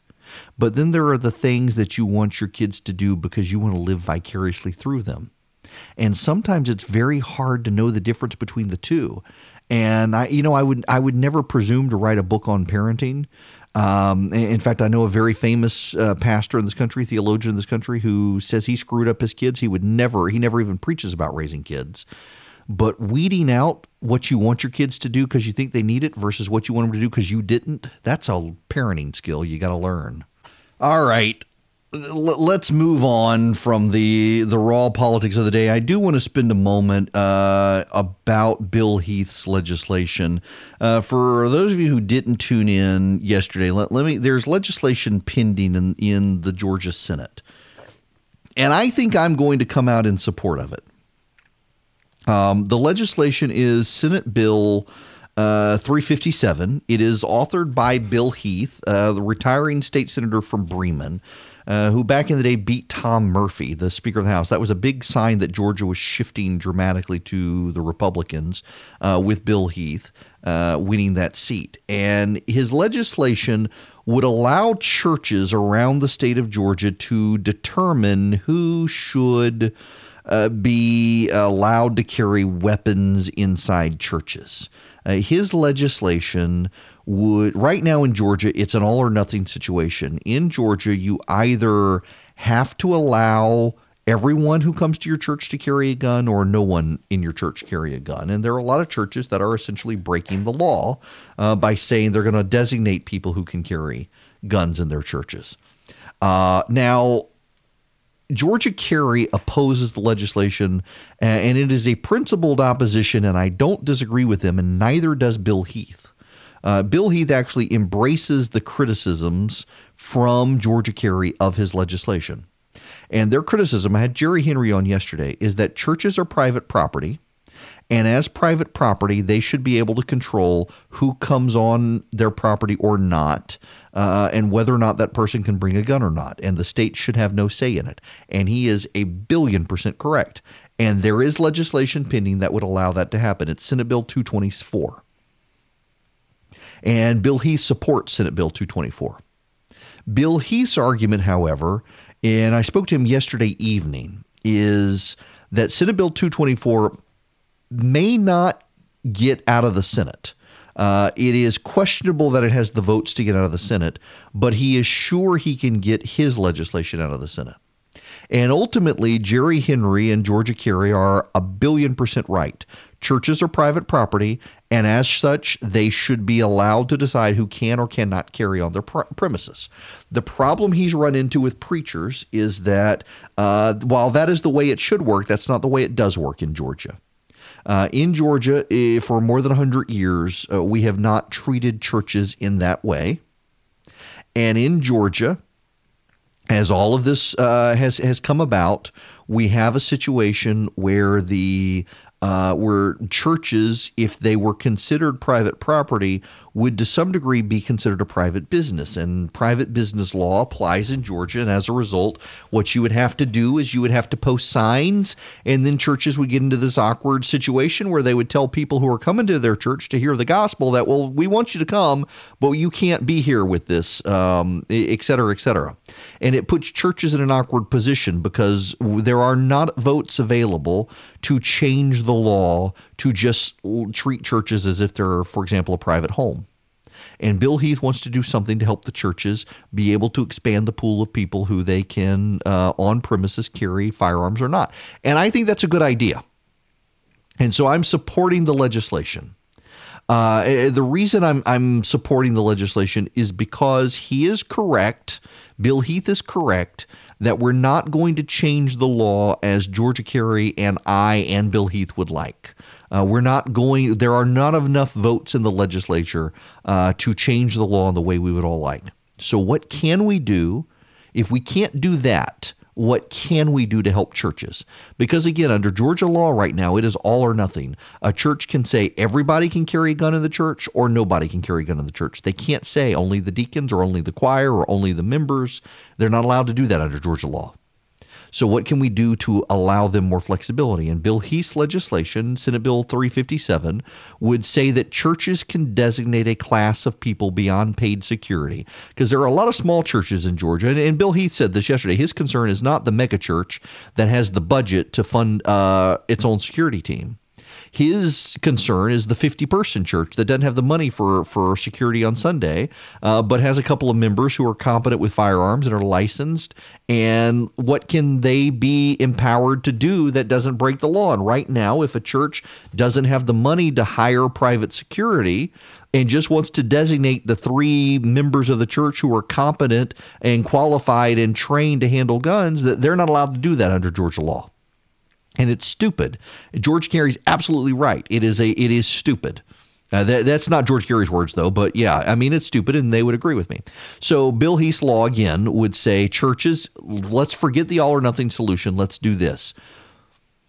You get to designate a class of people in your church who get to carry firearms you can say just the choir's allowed to do it, or just the preacher's allowed to do it, or just the diaconate's allowed to do it, or just these three people are allowed to do it, or the whole membership, but not the guests, or people over 50, not people under 50. You decide however you want to do it, whatever works in your church structure, and you're not going to break the law by doing that. And I think that's a fair compromise at this point. Uh, and so I am going to do an action alert to encourage people to support his legislation. Uh, having now heard from both sides, I, I'm while I totally agree with um, I totally agree with George Carey and I wish it were not so. It doesn't look like the votes are there to change the law overall, as Bill Heath and GeorgiaCarry both would like, and as I would like. So let's go with Bill Heath's legislation. And so I would encourage you to, to text the word Army to 33777 so that we can um, focus on this issue and get an action alert up and going for people who want to reach out to their member of the state Senate or the state House and say support Senate Bill 357, allow churches greater flexibility. Now, I've put this off until here at the end. And it is now time for us to discuss the situation with the coronavirus. Here's the president from the White House lawn. No, not at all. No, not at all. But we're doing a fantastic job. The professionals are doing a great job. We're really happy with the job they're doing. They have they have been just ahead of it and we're ahead of it by having stopped so much earlier than nobody wanted us to cut off access to our country and I did it early. By doing that, that was a big step. Otherwise, many more people would be infected. you know, he's right in this, and, and we, we shouldn't dismiss this. He's actually telling the truth. The media doesn't want to give him credit, but he's actually telling the truth.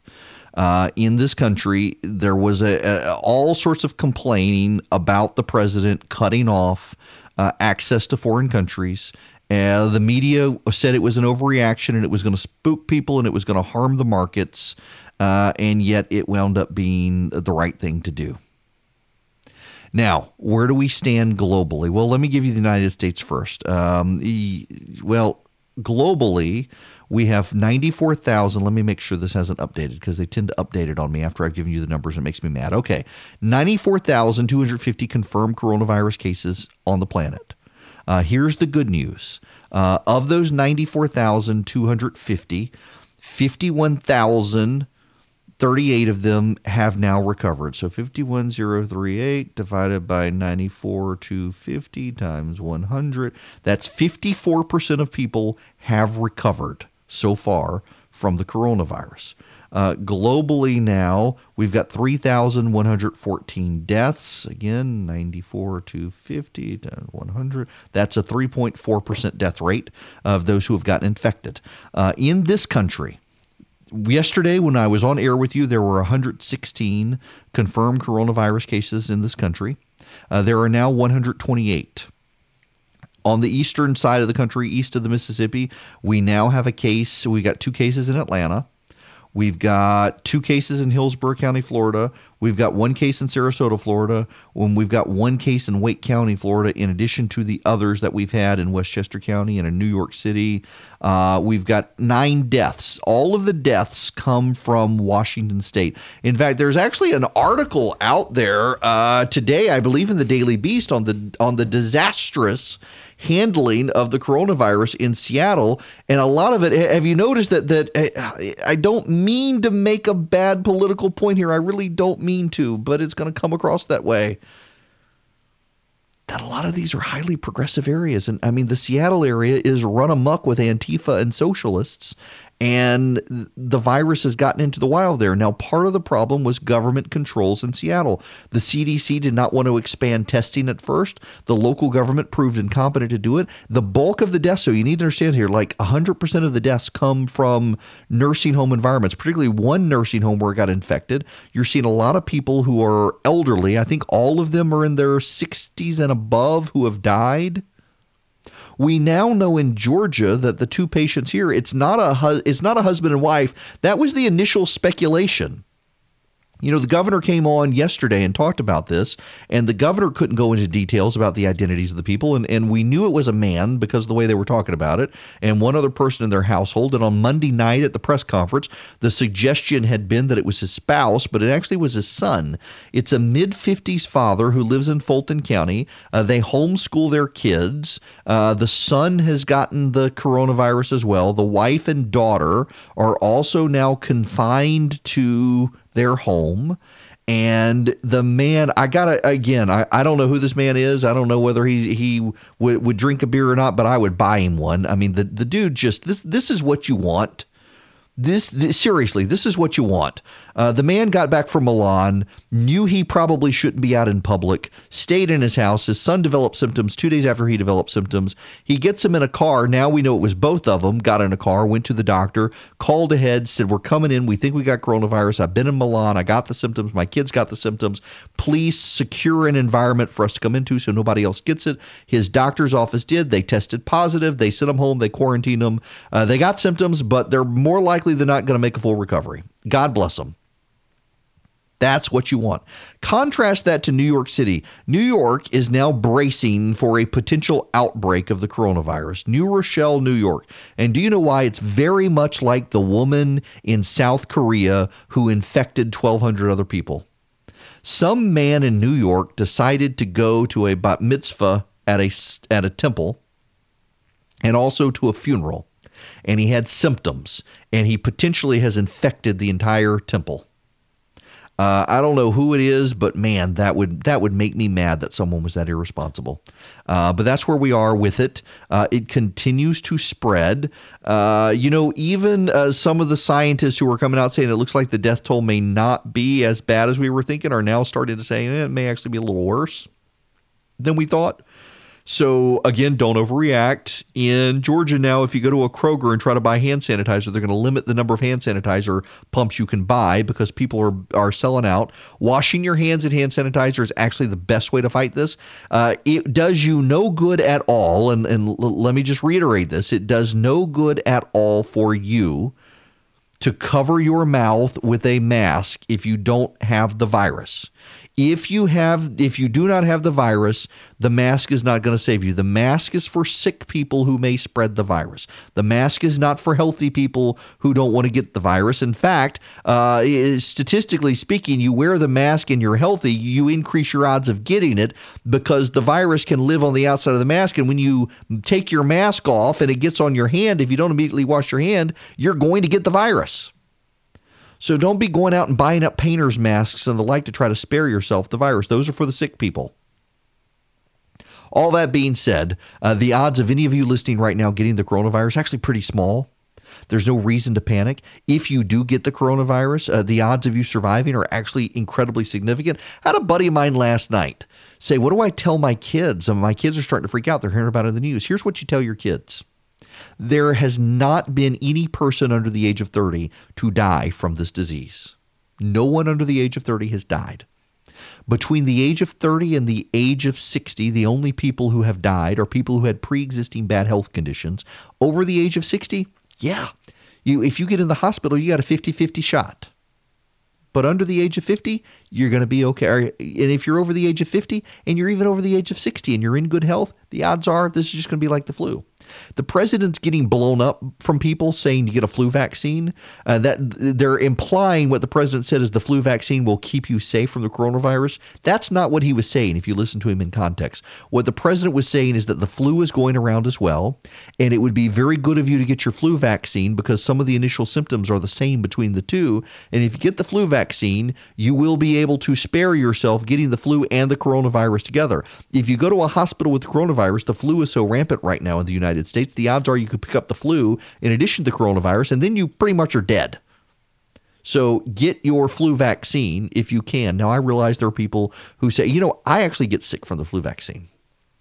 I'm one of those people, and I realize every doctor always tells me, uh, "No, you don't get the flu from the flu vaccine." What happens is you come into contact with people. No, that that's not what I'm talking about. For about 24 to 48 hours after I get the flu vaccine, without fail, my throat gets sore and I feel bad, and then it goes away and it, it, don't tell me it's psychosomatic it has lasted my entire adult life and for the longest time i really believed i was getting the flu when i got the flu shot uh, and finally as i got older and i got a good doctor he explained to me that some people do have a reaction to the flu vaccine uh, and it goes away and it's not you actually getting the flu. And I am one of those people. Uh, and I get the flu vaccine because a couple of years ago I didn't get the flu vaccine and I got the flu and it was horrible. It was horrible. And even this year, you can get the flu vaccine and get the flu. I know people who have. My wife last year got the flu, tested negative for it, but they all the doctors say she got it. She had had the flu vaccine, uh, which is one reason they think she might have tested negative for it, even though they're sure she had it. Uh, but it was it could have been a far worse flu. So even if you get the flu and you've got the flu vaccine, you're not going to get it as bad as other people have. But my goodness, um, get out there, get your flu vaccine if you can, if you should, if your doctor recommends it, and just wash your hands. It sounds so dumb, but wash your hands. I read a book a while back of historians. I shouldn't say it was a book, it was a long article of uh, historians and scientists. If you could go back 500 years, if you could go back 500 years and talk to people and tell them one thing to dramatically improve their lifespan, what would you tell them? Do you know what the overwhelming answer was from scientists and historians? Wash your hands with soap. I, I wish I was making that up. It sounds dumb. It really does sound dumb to say. But washing your hands with soap, um, even 500 years ago, they did have soap products. They were they were lye. They could scald your hands. They were they weren't great, but they could disinfect your hands. Wash your hands with soap. That was the number one advice. Do you know what the number two advice was? This is actually really interesting. The number two advice. Go back 500 years. And what is the number one piece of advice you would give to people to expand their lifespan? Number one, number one piece of advice was wash your hands with soap. The number two piece of advice boil water for five minutes before consuming it. clean water and cleanliness. The number one and the number two answers to save people's lives. And that applies today just like it did 500 years ago. There's no reason to panic. Just be a clean person.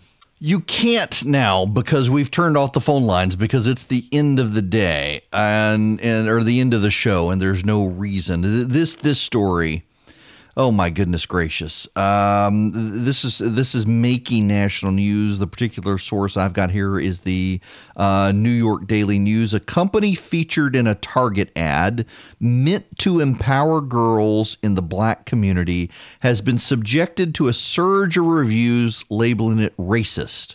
On Monday, a wave of online criticism was leveled at the Honey Pot Company, a line of feminine hygiene products founded by Beatrice Dixon that Target spotlighted in a commercial. In the ad, Founders We Believe in, the Honeypot, uh, Dixon, a black entrepreneur, remarked that Target invested in her really changed my life. The reason why is so important for Honeypot to do well is so the next black girl that comes up with a great idea, she can have a better opportunity. That means a lot to me. And now uh, trolls are coming after the honeypot, including one person who started a uh, Trustpilot uh, thread boycott the honeypot company and Target. She makes the statement for the next black girl why should the color of her skin matter? Uh, totally racist and inappropriate. How dumb is that? Uh, I, I don't actually want to know more about this company, to be quite honest with you. Um, I just, I just, uh, um, uh, no, no. I'm, I'm, I'm looking at the website. No, um, I, I think I'm gonna pass on that. But um, it is interesting that it, Target wants to inspire young black women young black women to get involved and to show that they too can become entrepreneurs. And now people are coming after Target and this poor lady targeting her attacking her for being part of the ad. But there's another thing here as well. These are all a bunch of people on social media who are blowing up this company and this woman uh, it is it, it, it's outrageous to me that they would call a a black small businesswoman a racist for starting a business and attacking her because she wants to empower other young black women.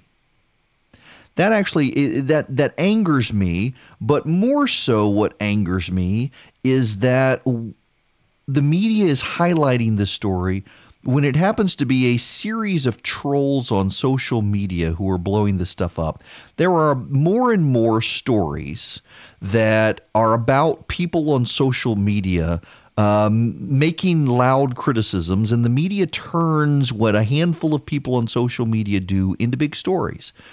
So this has become a big story. I, I just Googled it, and, and it is in, in, basically every media outlet in the country now that this woman is being attacked as a racist.